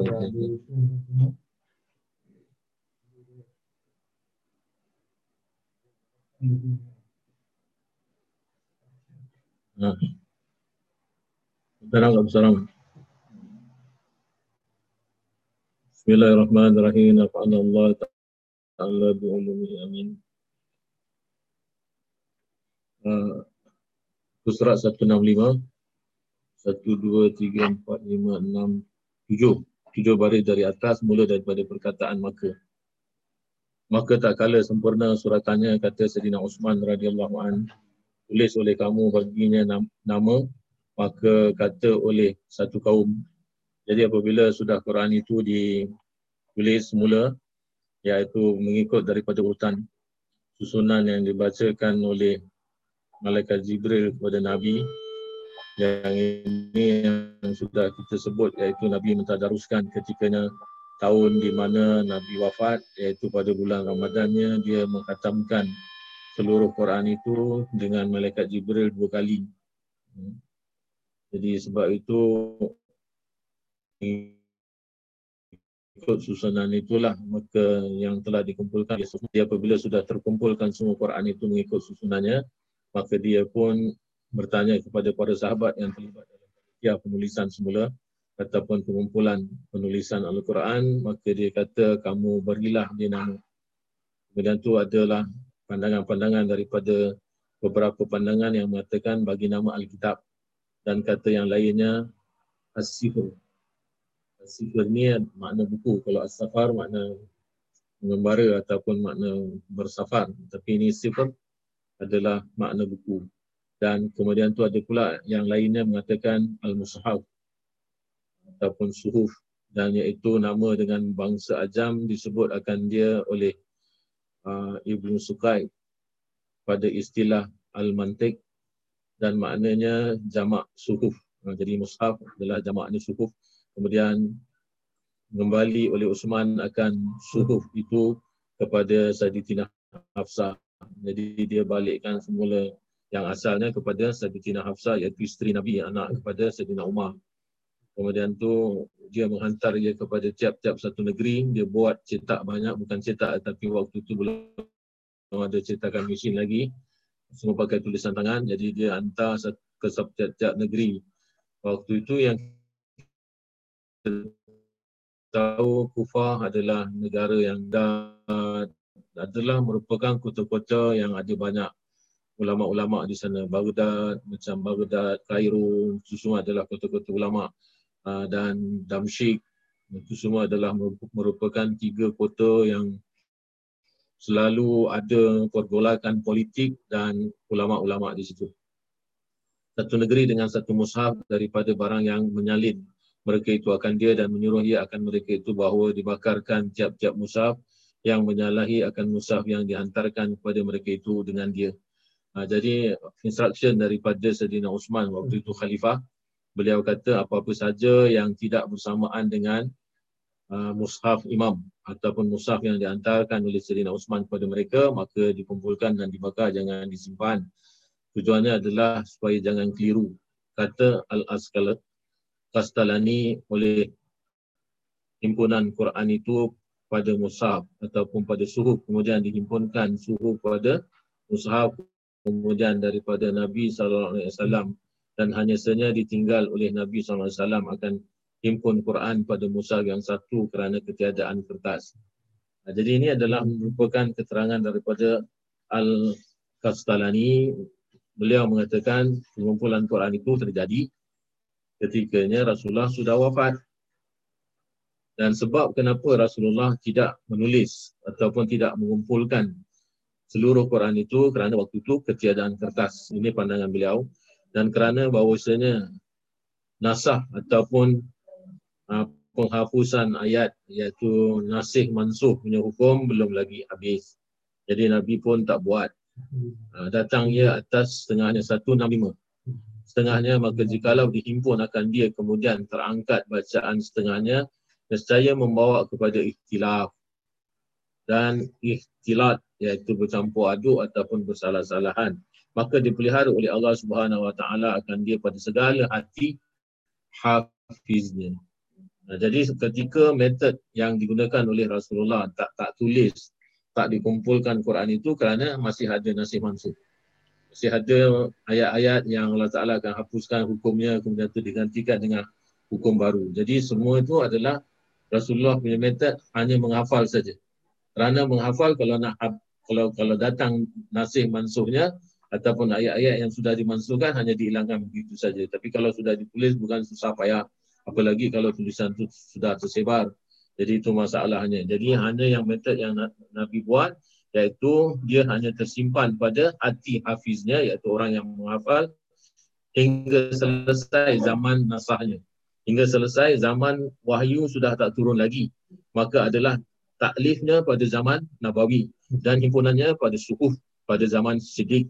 Jadi ini semua kita tahu wahyu datang pada zaman Nabi dan Nabi tulis suruh tulis kepada semua para sahabat di atas uh, batu, di atas apa tu uh, kulit kayu, pelepah-pelepah semuanya itu adalah terjadi pada zaman Nabi. Kemudian tu pada zaman Siddiq iaitu pada zaman Abu Bakar Siddiq dia hanya dikumpulkan saja. Maknanya semua catatan-catatan yang berserak-serak itu dijadikan satu. Kerana bersebab daripada banyak pejuang Islam yang gugur, yang hafiz ni mati di dalam peperangan. Takut-takut nanti tak ada lagi yang hidup menghafal Al-Quran, jadi Quran akan hilang.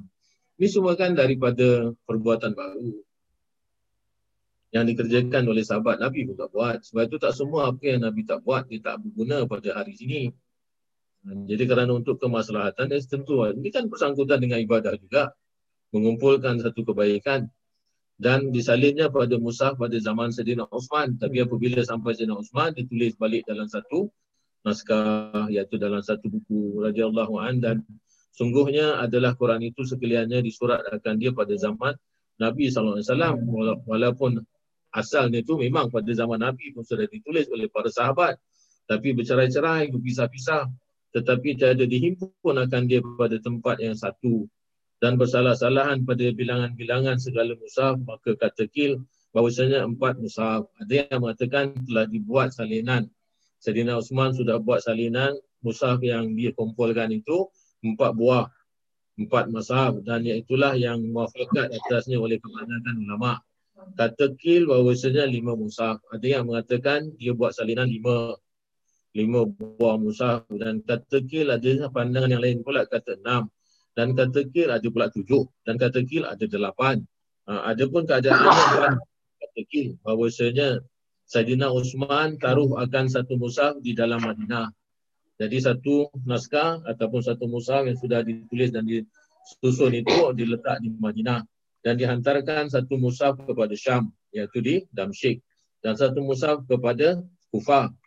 Ha, Kufah tu dekat Iraq lah, dekat dengan Baghdad dan satu musaf kepada Basrah. Ini semua adalah merupakan kota-kota besar pada waktu itu dan ada pun keadaannya kalau lima maka empat yang terdahulu sebutnya itu iaitu di Madinah, di Kufah, di Basrah dan di Syam. Dan yang kelimanya dihantar akan dia kepada Mekah. Ha, jadi lima termasuk Mekah. Dan ada pun keadaannya kalau ada yang mengatakan pandangan di, dibuat enam. Maka lima yang terdahulu sebutannya. Ha, dan yang keenamnya bersalah-salahan padanya. Maka kata kil menjadikan dia tertentu bagi dirinya. Jadi kalau ada yang kata enam buah. Yang satu pergi Syam, yang satu pergi Kufah, yang satu Basrah, yang satu uh, Mekah. Uh. Eh, kemudian tu kalau yang kata lebih yang kata lima dan yang kata enam satunya adalah tertentu untuk diri Saidina Usman sendiri. Dan ada kata kil pula kepada Bahrain. Hantar pergi Bahrain. Dan ada pun keadaannya tujuh.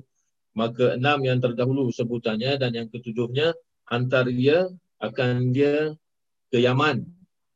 Dan ada pun keadaannya lapan. Kalau ada yang mengatakan pandangan ada lapan buah dicetak ataupun lapan buah itu di ditulis maka tujuh yang terdahulu sebutnya.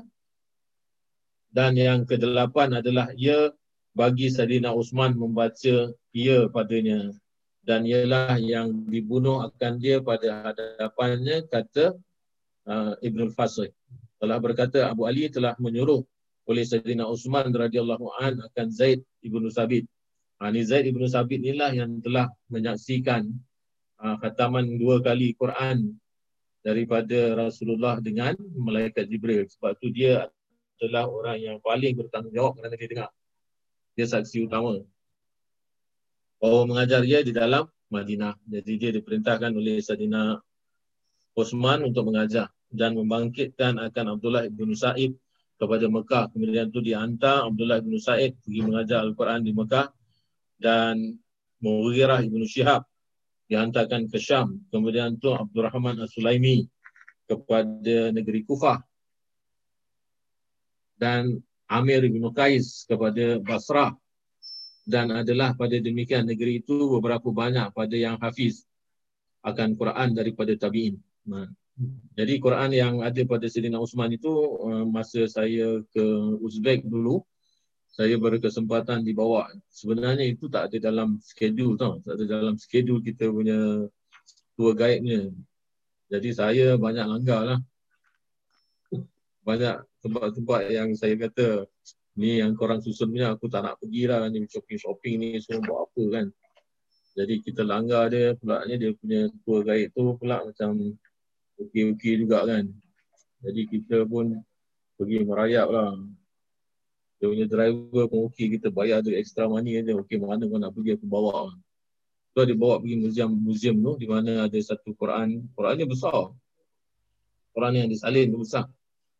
So ada bekas darah ataupun bekas-bekas darah yang sudah nampak kehitam-hitaman eh, pada permukaan Quran. Itu yang ditunjukkan ada punya kesempatan juga dapat tengok. Sama-sama kita pergi kubur Nabi Daniel. Makam Nabi Daniel punya makam lah. Pun ada di sana ya, tu di Uzbek. Ya. Panjang, makam tu panjang. Lepas tu ada mata air pula dekat dengan dia punya kubur. Yang banyak orang ambil kata air tu dapat menyembuhkan lah apa macam-macam lah itu kepercayaan lokal lah. Kita cuma sibuk-sibuk je. Datang tengok je. Banyak tempat-tempat sejarah di Uzbek ni sebenarnya. Cuma kita tak habis reki je. Ha, dulu Russian lah. Sekarang dah bebas lah. Dan orang-orang dia banyak turun Malaysia dan ada banyak berlaku perkahwinan antara orang-orang Malaysia dengan orang-orang Uzbek. Dan saya pun sempat pergi salah satu daripada rumah dia, macam mana dia punya budaya sambut tamu apa semua. Lepas tu dia titipkan saya satu barang untuk bagi orang Singapura. Dia kata orang ni nanti akan kahwin dengan orang dengan orang Uzbek, budak Singapura itulah kita punya pengalaman pergi Uzbek yang rasa-rasa macam tak pergi lagi begitu. Waktu tu kita pergi musim sejuk kan. Salji turun. Jadi itu yang dikatakan iaitu daripada tabi'in maka membaca oleh ahli tiap-tiap negeri itu dengan barang yang di dalam mushaf dan menakal mereka itu akan barang yang padanya daripada sahabat yang menerima mereka itu akan dia daripada Nabi sallallahu alaihi wasallam kemudian tersimpan bagi bagi mengambilnya daripada mereka itu oleh beberapa laki-laki yang menjaga mereka itu malam pada mendabit akan dia dan uh, mempenat mereka itu pada siang hari pada menakal akan dia hingga jadi mereka itu pada demikian itu imah jadi ada yang orang bekerja ni menulis yang hari malam ya. Menulis yang hari malam dia membanyakkan Al-Quran itu dan semua dengan cara menulis lah jadi orang-orang ini yang dilantik sebagai imah kerana dia faham mana dia punya manuskrip tulisan itu, mana yang disambung, mana yang dipisahkan. Jadi itu semua adalah imah daripada Quran. Kerana apabila dia sudah menulis, dia dia sudah jadi satu Quran, dihantarkan kepada sebuah negeri, maka dialah yang bertanggungjawab untuk mengajarkan Al-Quran itu. Maka mengikut dan tentang bagi pertunjuk telah berhimpun oleh ahli negeri mereka itu atas menerimakan bacaan mereka itu dan tiada menyalahi atas mereka itu oleh dua orang pada sah riwayat mereka itu dan pengetahuan mereka itu. Jadi sekurang-kurangnya apabila mereka nak menyampaikan kiraat bacaan-bacaan yang berbeza-beza, mereka mesti ada penyaksi, eh, orang yang menyaksikan ataupun mensahihkan sekurang-kurangnya dua orang untuk mereka menyampaikan bacaan-bacaan itu kepada orang lain. Jadi ini semua sistem ini sudah diatur oleh Sayyidina Usman lama dulu kan. Dan kerana melazim mereka itu bagi bacaan dinisbahkan dia kepada mereka itu. Jadi sebab itulah orang-orang ini yang dikatakan sebagai imam-imam qura eh, yang menyampaikan bacaan-bacaan macam-macam cara perubahan dan yang dipegang pada bacaan atas mereka itu nafa'anallahu bihim amin wallahu Hello. Dari Sayyidina Muhammadin sallallahu alaihi wasallam, syai'ul fatihah.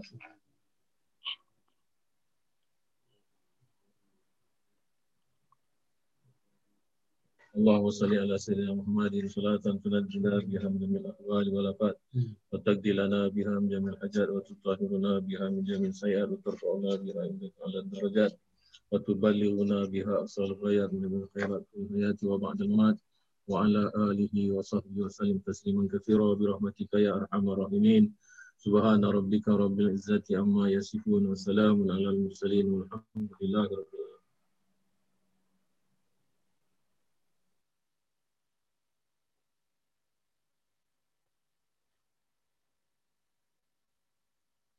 السلام عليكم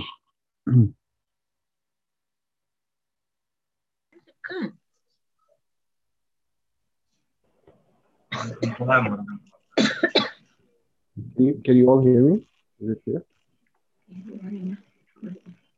Okay.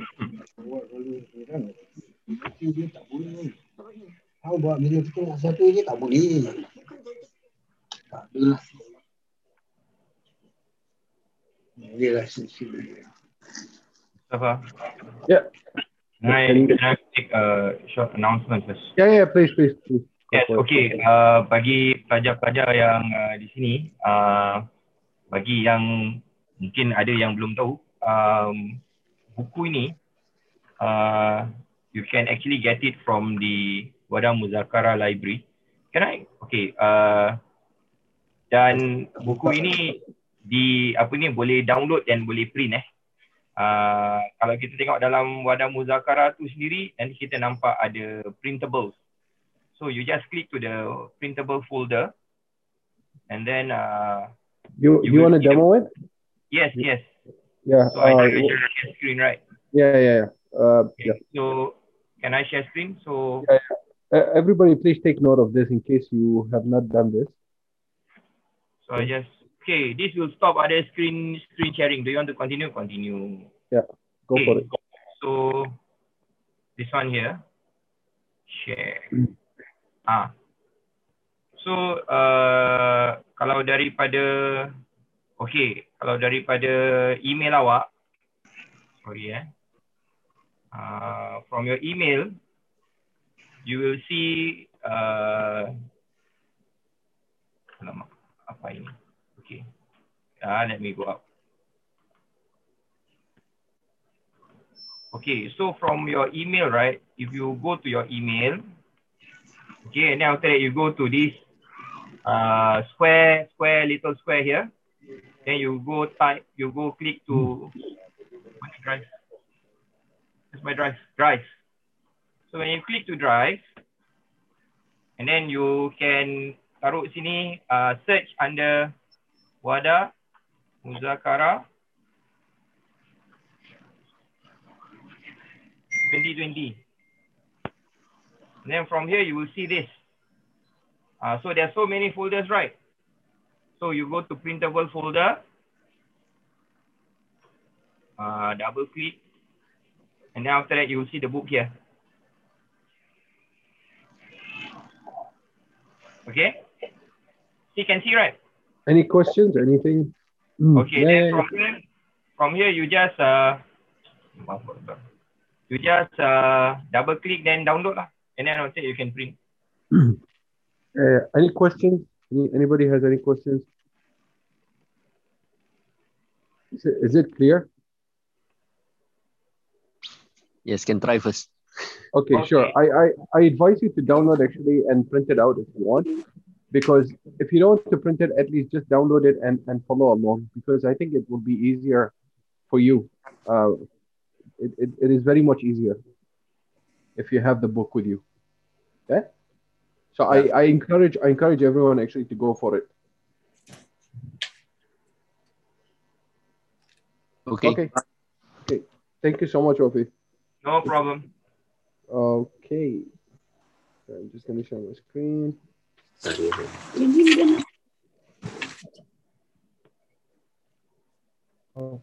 uh. Uh, Wafi, do you want to stop? Yes, I will stop share. Oh, okay. Thank you. Okay. Okay. Tahu betul ke? Naam. Tahu ke? Masa dia bukan itu je. Dia dia banyak. Haji Samad, can you can you mute yourself? Mana dia nanti? Haji Samad, I think you need to mute. Okay, I I already mute him. Okay, okay, okay, okay. All right. Okay. Assalamu alaikum. Uh, we will start with the, so in the last lesson, if you remember, we've done the huwa hiya. Now we are learning more about hiya Okay, we've done these exercises. هذا هذا مفتاح السيارة هذه هذه سيارة الطبيب. So we said, okay, we we come to an end here, and we want to start a new lesson. But I just want to take, I just want to do a recap of the this this lesson, okay, which is more about feminine, masculine, okay.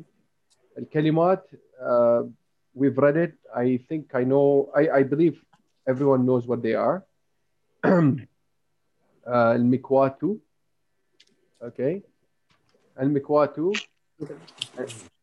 iron, البقرة cow الأذن ear الأم the mother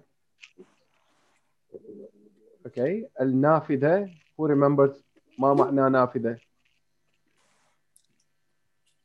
Indo. window okay the window الدراجة Bicycle. bicycle الفلاح Ama. farmer very good اليد Hand. and sorry just give me one minute Alhamdulillah. الثلاجة Fish.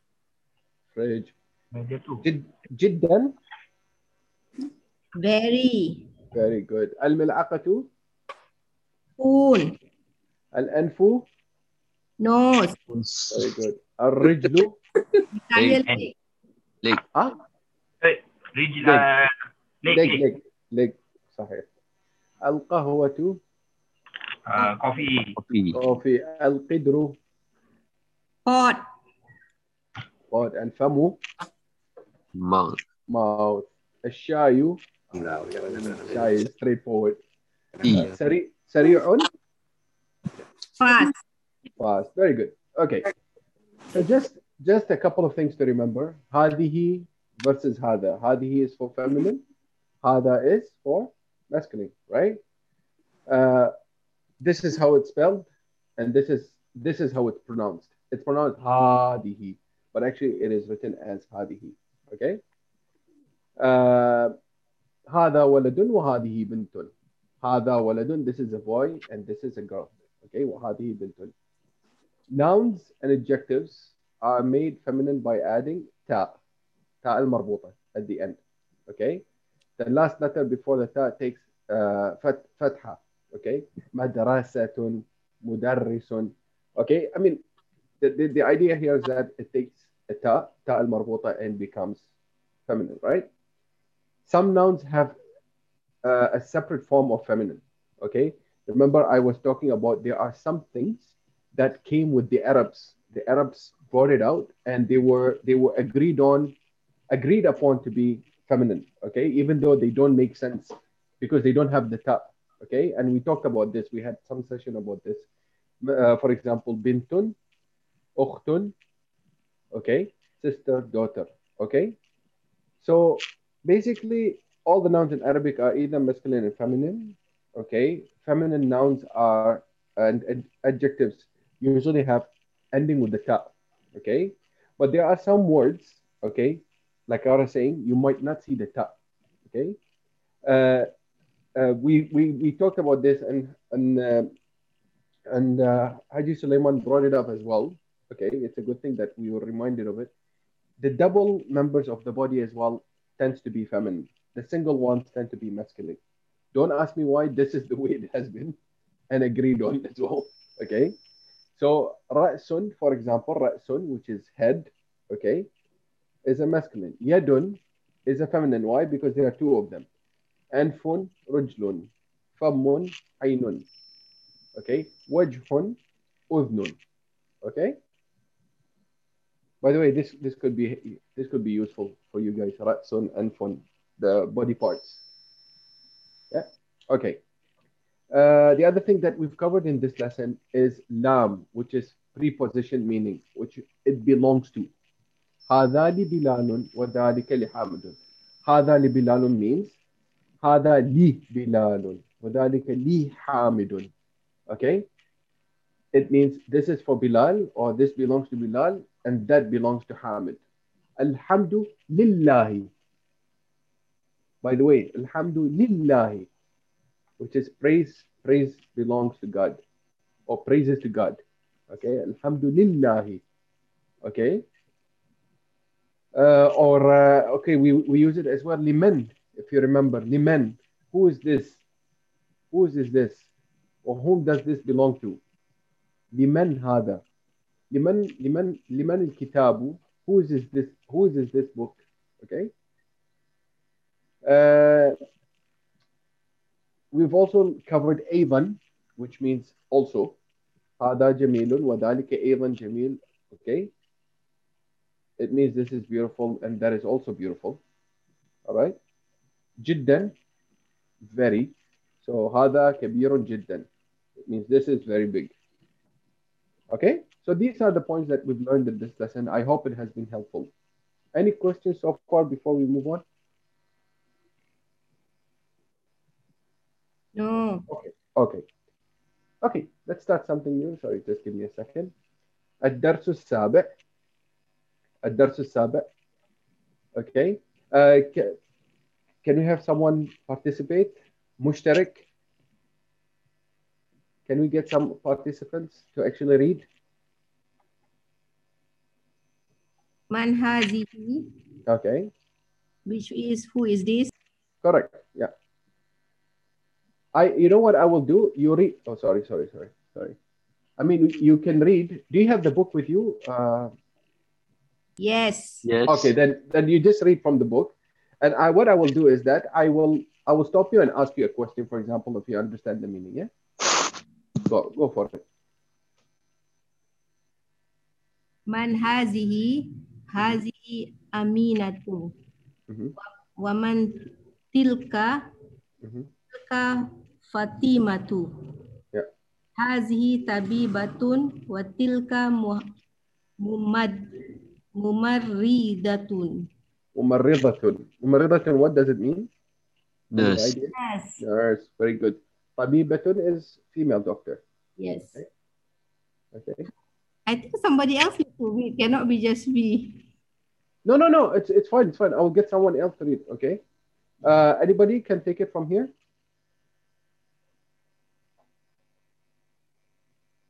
Just this sentence. Come on, let's get let's get someone. هذه من الهند وتلك من اليابان هذه طويلة وتلك قصيرة Very good. من Can you get? هذا Oh, sorry. Yeah.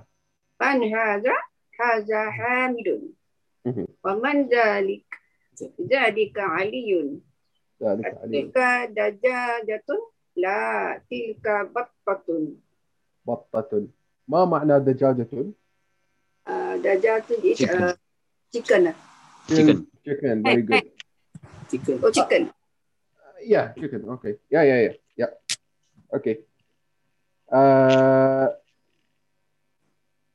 بطة? Duck. Duck. Yeah. Very good. Okay. Can we can we before we start can we get somebody else to read, please? Okay, let me read for you. Yeah, Mus. من هذه Mm-hmm. هذه آمنة Mm. ومن تلك تلك فاطمة Very good. Can I ask you a question? Can I ask you a question? Okay. ما Oh. معنى ما معنى تلك? تلك is for feminine Very good. yeah this تلك تلك is basically the equivalent of ذلك. yeah yeah Okay, good, good, good. I just wanted to make sure that we all know. تلك is the equivalent of ذلك, which is that is, but it is for feminine. Silka. Sorry? Somebody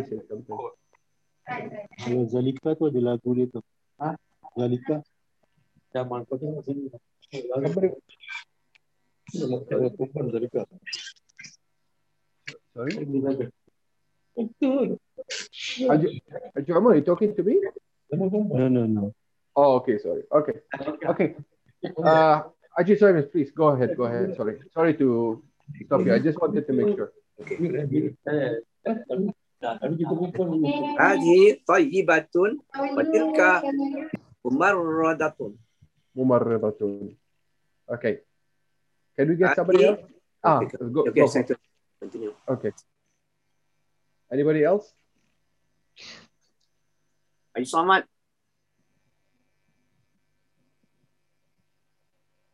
think he's muted. Okay. Uh, can I just ask a question here? Um, uh, من هذه? Are we clear ما ما معنى من هذه؟ هل مفهوم معنى من هذه? Who is this? Who is this? We are talking about a, a female, Okay. okay, and and it is It is uh, it is about Amina. Excuse me. Uh, this is Amina basically. Okay. ومن ت- ومن تلك And who is that? who is that? Very good. معناها uh, معناها who is that? Okay. تلك فاطمة. That is فاطمة. Okay. Uh, هذه طبيبة وتلك ممرضة. معناها this is this is a, a, a female doctor and that is a female nurse. I, I, I cannot say just nurse because there are a lot of uh, there are male nurses and female nurses so we say ممرضة female nurse yeah هذه من الهند وتلك من اليابان معناها هذه this is from India and that is from Japan هذه طويلة وتلك قصيرة معناها هذه and this is long and this is short it could be they are talking about a ruler maybe ruler, two rulers, you put them together. Ruler in Arabic. Uh, sorry, Mustafa, tawil yeah. can also be tall, right? Yeah, yeah, tawila, tawila is, is tall, qasira is short. But what I'm talking about here is that what is referring, I think they are referring maybe to like a, like a ruler. So ruler, masṭaratun, okay, is a feminine. So you can have two rulers, one long and one short. Okay. هذه طويلة وهذه قص وتلك قصيرة. This is long and that is short. But I'm just giving you an example. You're right. طويل طويل is long. قصير is short. But they are referring here because it, they are referring to something which is feminine. Probably like that's what I'm saying. Could be mascara. Is it, is it the, the, the doctor and the nurse because it's feminine? Uh, no, no. But you mean you mean they're talking about them? Yeah, yeah. The, the May- female. maybe, maybe, maybe. But it doesn't make s- like it's, it's a bit out of context because it says هذه من الهند وتلك maybe maybe they are talking about them هذه طبيبة وتلك ممرضة هذه من الهند وتلك من اليابان هذه طويلة وتلك قصيرة maybe yeah yeah but what I'm saying is that it is long طويلة is long and قصيرة is short but they are referring to something feminine If, if the ruler, will it be in the female form as well? Tawilatun. yeah yeah yeah مسطرة طويلة because تاء Okay. مربوطة مسطرة Yeah, yeah, yeah. Yeah. Excuse me. من هذا هذا حامد. What it's trying to do here is that, uh, I mean, this this specific lesson, درس هذا, uh, there is a focus on tilka, introducing tilka, okay, and they're comparing it to dalika. You can see here it's all about tilka because they are talking about feminine, right? And suddenly they switch to uh, masculine where they, they basically they start talking about Ali. هذا حامد وذلك علي ذلك تلك أتلك دجاجة أتلك دجاجة Is that a, a hen or a chicken? لا تلك بطة No, that is a duck. Duck. Excuse me, Mustafa. Uh, suppose we want to know, but we haven't know it is female or female, but we know that someone, then we want to ask, who is that? So what will be the Arabic sound? You do not know. Yeah, suppose we know someone in the kitchen, but we Uh-huh. don't know whether it's male or female, and how we to post the sentence. That If, who is if that? for example, if, for example, if if okay, so uh, have you have you seen have you seen the person? Do you know? Do you, have you No, no, seen? no, we don't know. We didn't have the photo. We don't know. We know You there's somebody, but we don't know it's male or female. So how we want to say we can't say Haza or Hazihi are. No, you don't. You don't have to say that. All you need to say is men man. في المطبخ. من في المطبخ. So من في المطبخ is who is in the kitchen. I mean, you do not know, right? You haven't seen. Okay, okay. You haven't seen. I mean, the thing is, it's just like, I mean, I, I, I Yeah, think, yeah, it's well. yeah, don't don't over. I think don't don't worry so much about Okay, Yes. okay, okay, okay. Yeah, because because at the end of the day, at the end of the day, right? you will be able to identify it. Trust me. I mean, unless you are met with words that are not very obvious. Like, for example, if I tell you, if I give you a word, if I give you a word, I'll give you tawile. Okay? I'll give you this word. Okay? Minbada. Minbada. Minbada. Minbada. Minbada. منضدة means what? It means, uh, it could mean uh, a desk. Okay? Is it female or male? Is it masculine or feminine? Huh? Feminine. Feminine. It becomes natural. منضدة. هذه منضدة. طاولة. Sorry, sorry, this is wrong. طاولة. طاولة means also a, a table. Is it is it feminine or masculine? Feminine. Feminine. I mean, it becomes natural. Eventually, it becomes natural. It's just that the, mi- the more important thing is that you learn there are two, there is a rule. And the rule is there are words where you can know it easily because التاء المربوطة. Okay? And there are words you're going to meet like نار, جنة. Okay? Those are words that has been agreed upon. They are feminine. And this is this is not learned by by by grammars. They are learned by gaining the knowledge, like reading about them, acquiring the knowledge about them.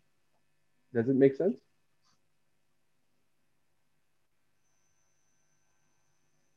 Okay, Haji Sulaiman?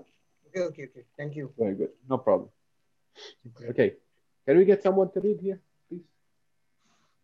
Participation. Come on, come on.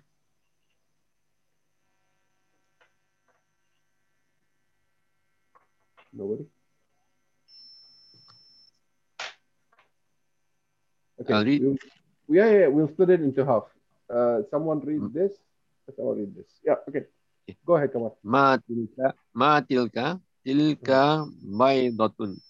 بيضة. هذه سيارة المدرس وتلك سيارة المدير. المديري صحيح uh, ما معنى بيضة Egg. okay uh, yeah one single egg right it's here okay you see بيضة automatically you know okay it's feminine okay uh, ما معنى سيارة المدرس Dekat principal's car. المدرسي Uh, teacher's car. teacher's car سيارة المديري Uh, the principal's car.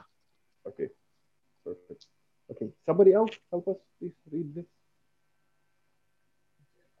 ساعة عباس هذه لا هذه ساعة حامد تلك ساعة عباس very good ذلك ديك وتلك دجاجة very good uh, ما معنى ما معنى هذه الجملة Okay, are you guys okay? I speak, start speaking to you in Arabic, conversing a little bit in Arabic. Are you comfortable? Yes. Yes, Very until we don't ans- until we don't answer you. Okay. هسا ما معنى ما معنى هذه الجملة؟ آه شيخ شارون؟ Is this Abbas watch? Very good. Yeah. No, it's uh, Hamid watch. Okay. Is that Abbas watch? No, no. Okay. No, no, I think- uh, this is yeah, a- yeah, correct, correct. Okay. No. This is Hamid watch. That is Abbas watch. Very good. Yes. ممتاز. آه وما معنى هذه الجملة؟ Yes, chicken. This is a rooster and that is a Yeah, that's chicken. That no no. That is a rooster and that is a chicken. ذلك وتلك. Both is that. ذلك ديكون. That is a rooster. وتلك دجاجة دجاجة معناها and that is a chicken. Very good. Perfect. ممتاز ممتاز. Very good, myself. So far, so good? Okay. Alhamdulillah. Okay. Uh, okay, let's do this exercise. اقرأ واكتب تمارين. Okay, you want to you want to write on your own book. It's up to you, but c- let's read. رقم واحد. من يقرأ؟ هذه مدرسة وتلك جام- جامعة. Perfect. That is Uh, school and that is a university. This is a school and that is a university. Very good. جامعة is university. Yes. Okay. رقم اثنان. من يقرأ؟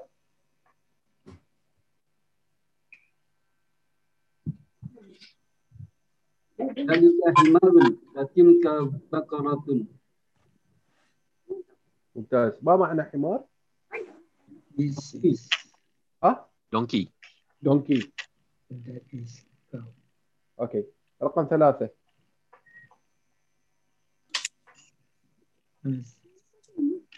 هذه مسجد لا تلك مدرسة مدرسة. Yes. Is this masjid? No, that is uh, university. Madrasah school.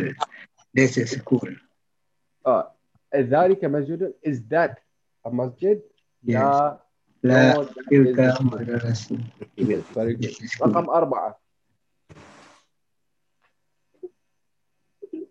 آه هذا جمالون وتلك ناقة. ناقة. ما معنى ناقة؟ ناقة. فيميل كامل فيميل دراجون فيميل دراجون فيميل كامل دراجون دراجون Komodo dragon, komodo dragon. dragon. Yeah. Is it correct or not?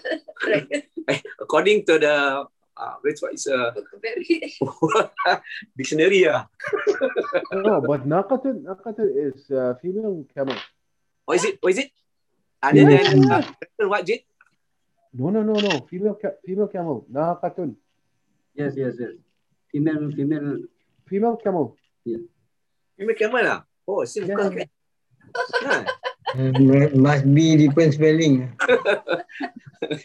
no, no, no. Uh, female camel. I can show you. Uh, oh, okay, okay, sorry. No, no, it's okay. No, no, no. Why, why? No, no. Jamil itu. Jamal itu. Arab also no dragon, huh? That's why I was like, wow, what? Uh, no, apa? ناقة. Okay. Okay. ناقة. هذا جمل وتلك ناقة.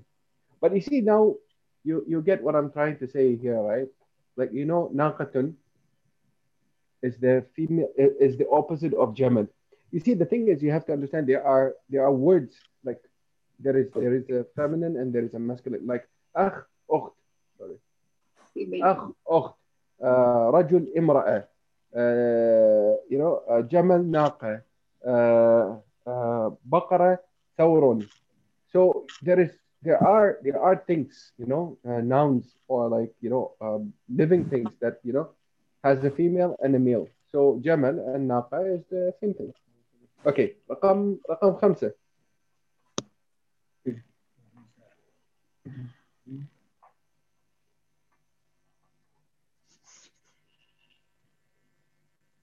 خمسة. هذه مدرسة وتلك طالبة.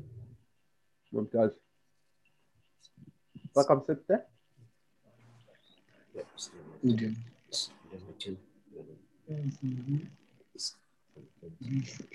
هذا كلب وذلك كت. قط. Very good. قط ما معنى قط؟ Dog. Cat. Kitun cat. Cat. Cat. Yes. Cat. Malbon is dog. Kitun is cat. Kalbun is dog. Yes. Um, رقم سبعة. هذا بيت المؤذن وتلك حديقة التاجر Okay.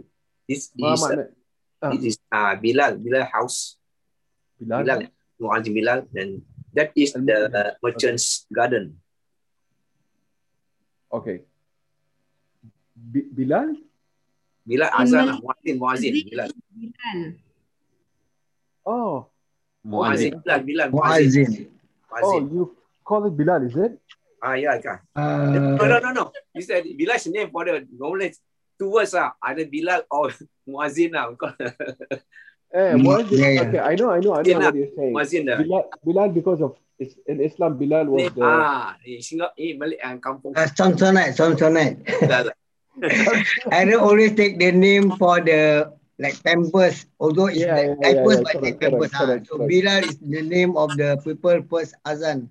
Und- understood, understood. They will Ah, say yeah. Kleenex, Kleenex, all of these, you know. Yeah, Ah, yeah, okay. he mean Muazzin, of course. Baitul Muazzini, the house of the uh, the Muazzin's house, and that is the the merchant's garden. The merchant garden. Very good, very good. So far, so good. No issues. Alhamdulillah. Okay. Do you get any? Any? I, I will stop here, but I just want to ask any feedback, anything. Um, do you feel that you are gaining some knowledge? Yes, Is yes. it helpful? Uh, good practice. Yes, it is very good. Slowly, slowly, bit by bit, we learn. Inshallah. But please be open. Like if there is anything you think that we should do differently, you know, I'm I, I'm trying to speak, I'm trying to speak to you guys in Arabic more. And if I say something that you don't understand, stop me. I'm not talking about the book. I'm talking Yeah, yeah, about it's me good. conversing with Because you. we are learning to talk. Yes. Thank you. Okay. All right. I will stop here today. Uh, and then we will continue with our lessons. This is good. This will be a good test for all of you.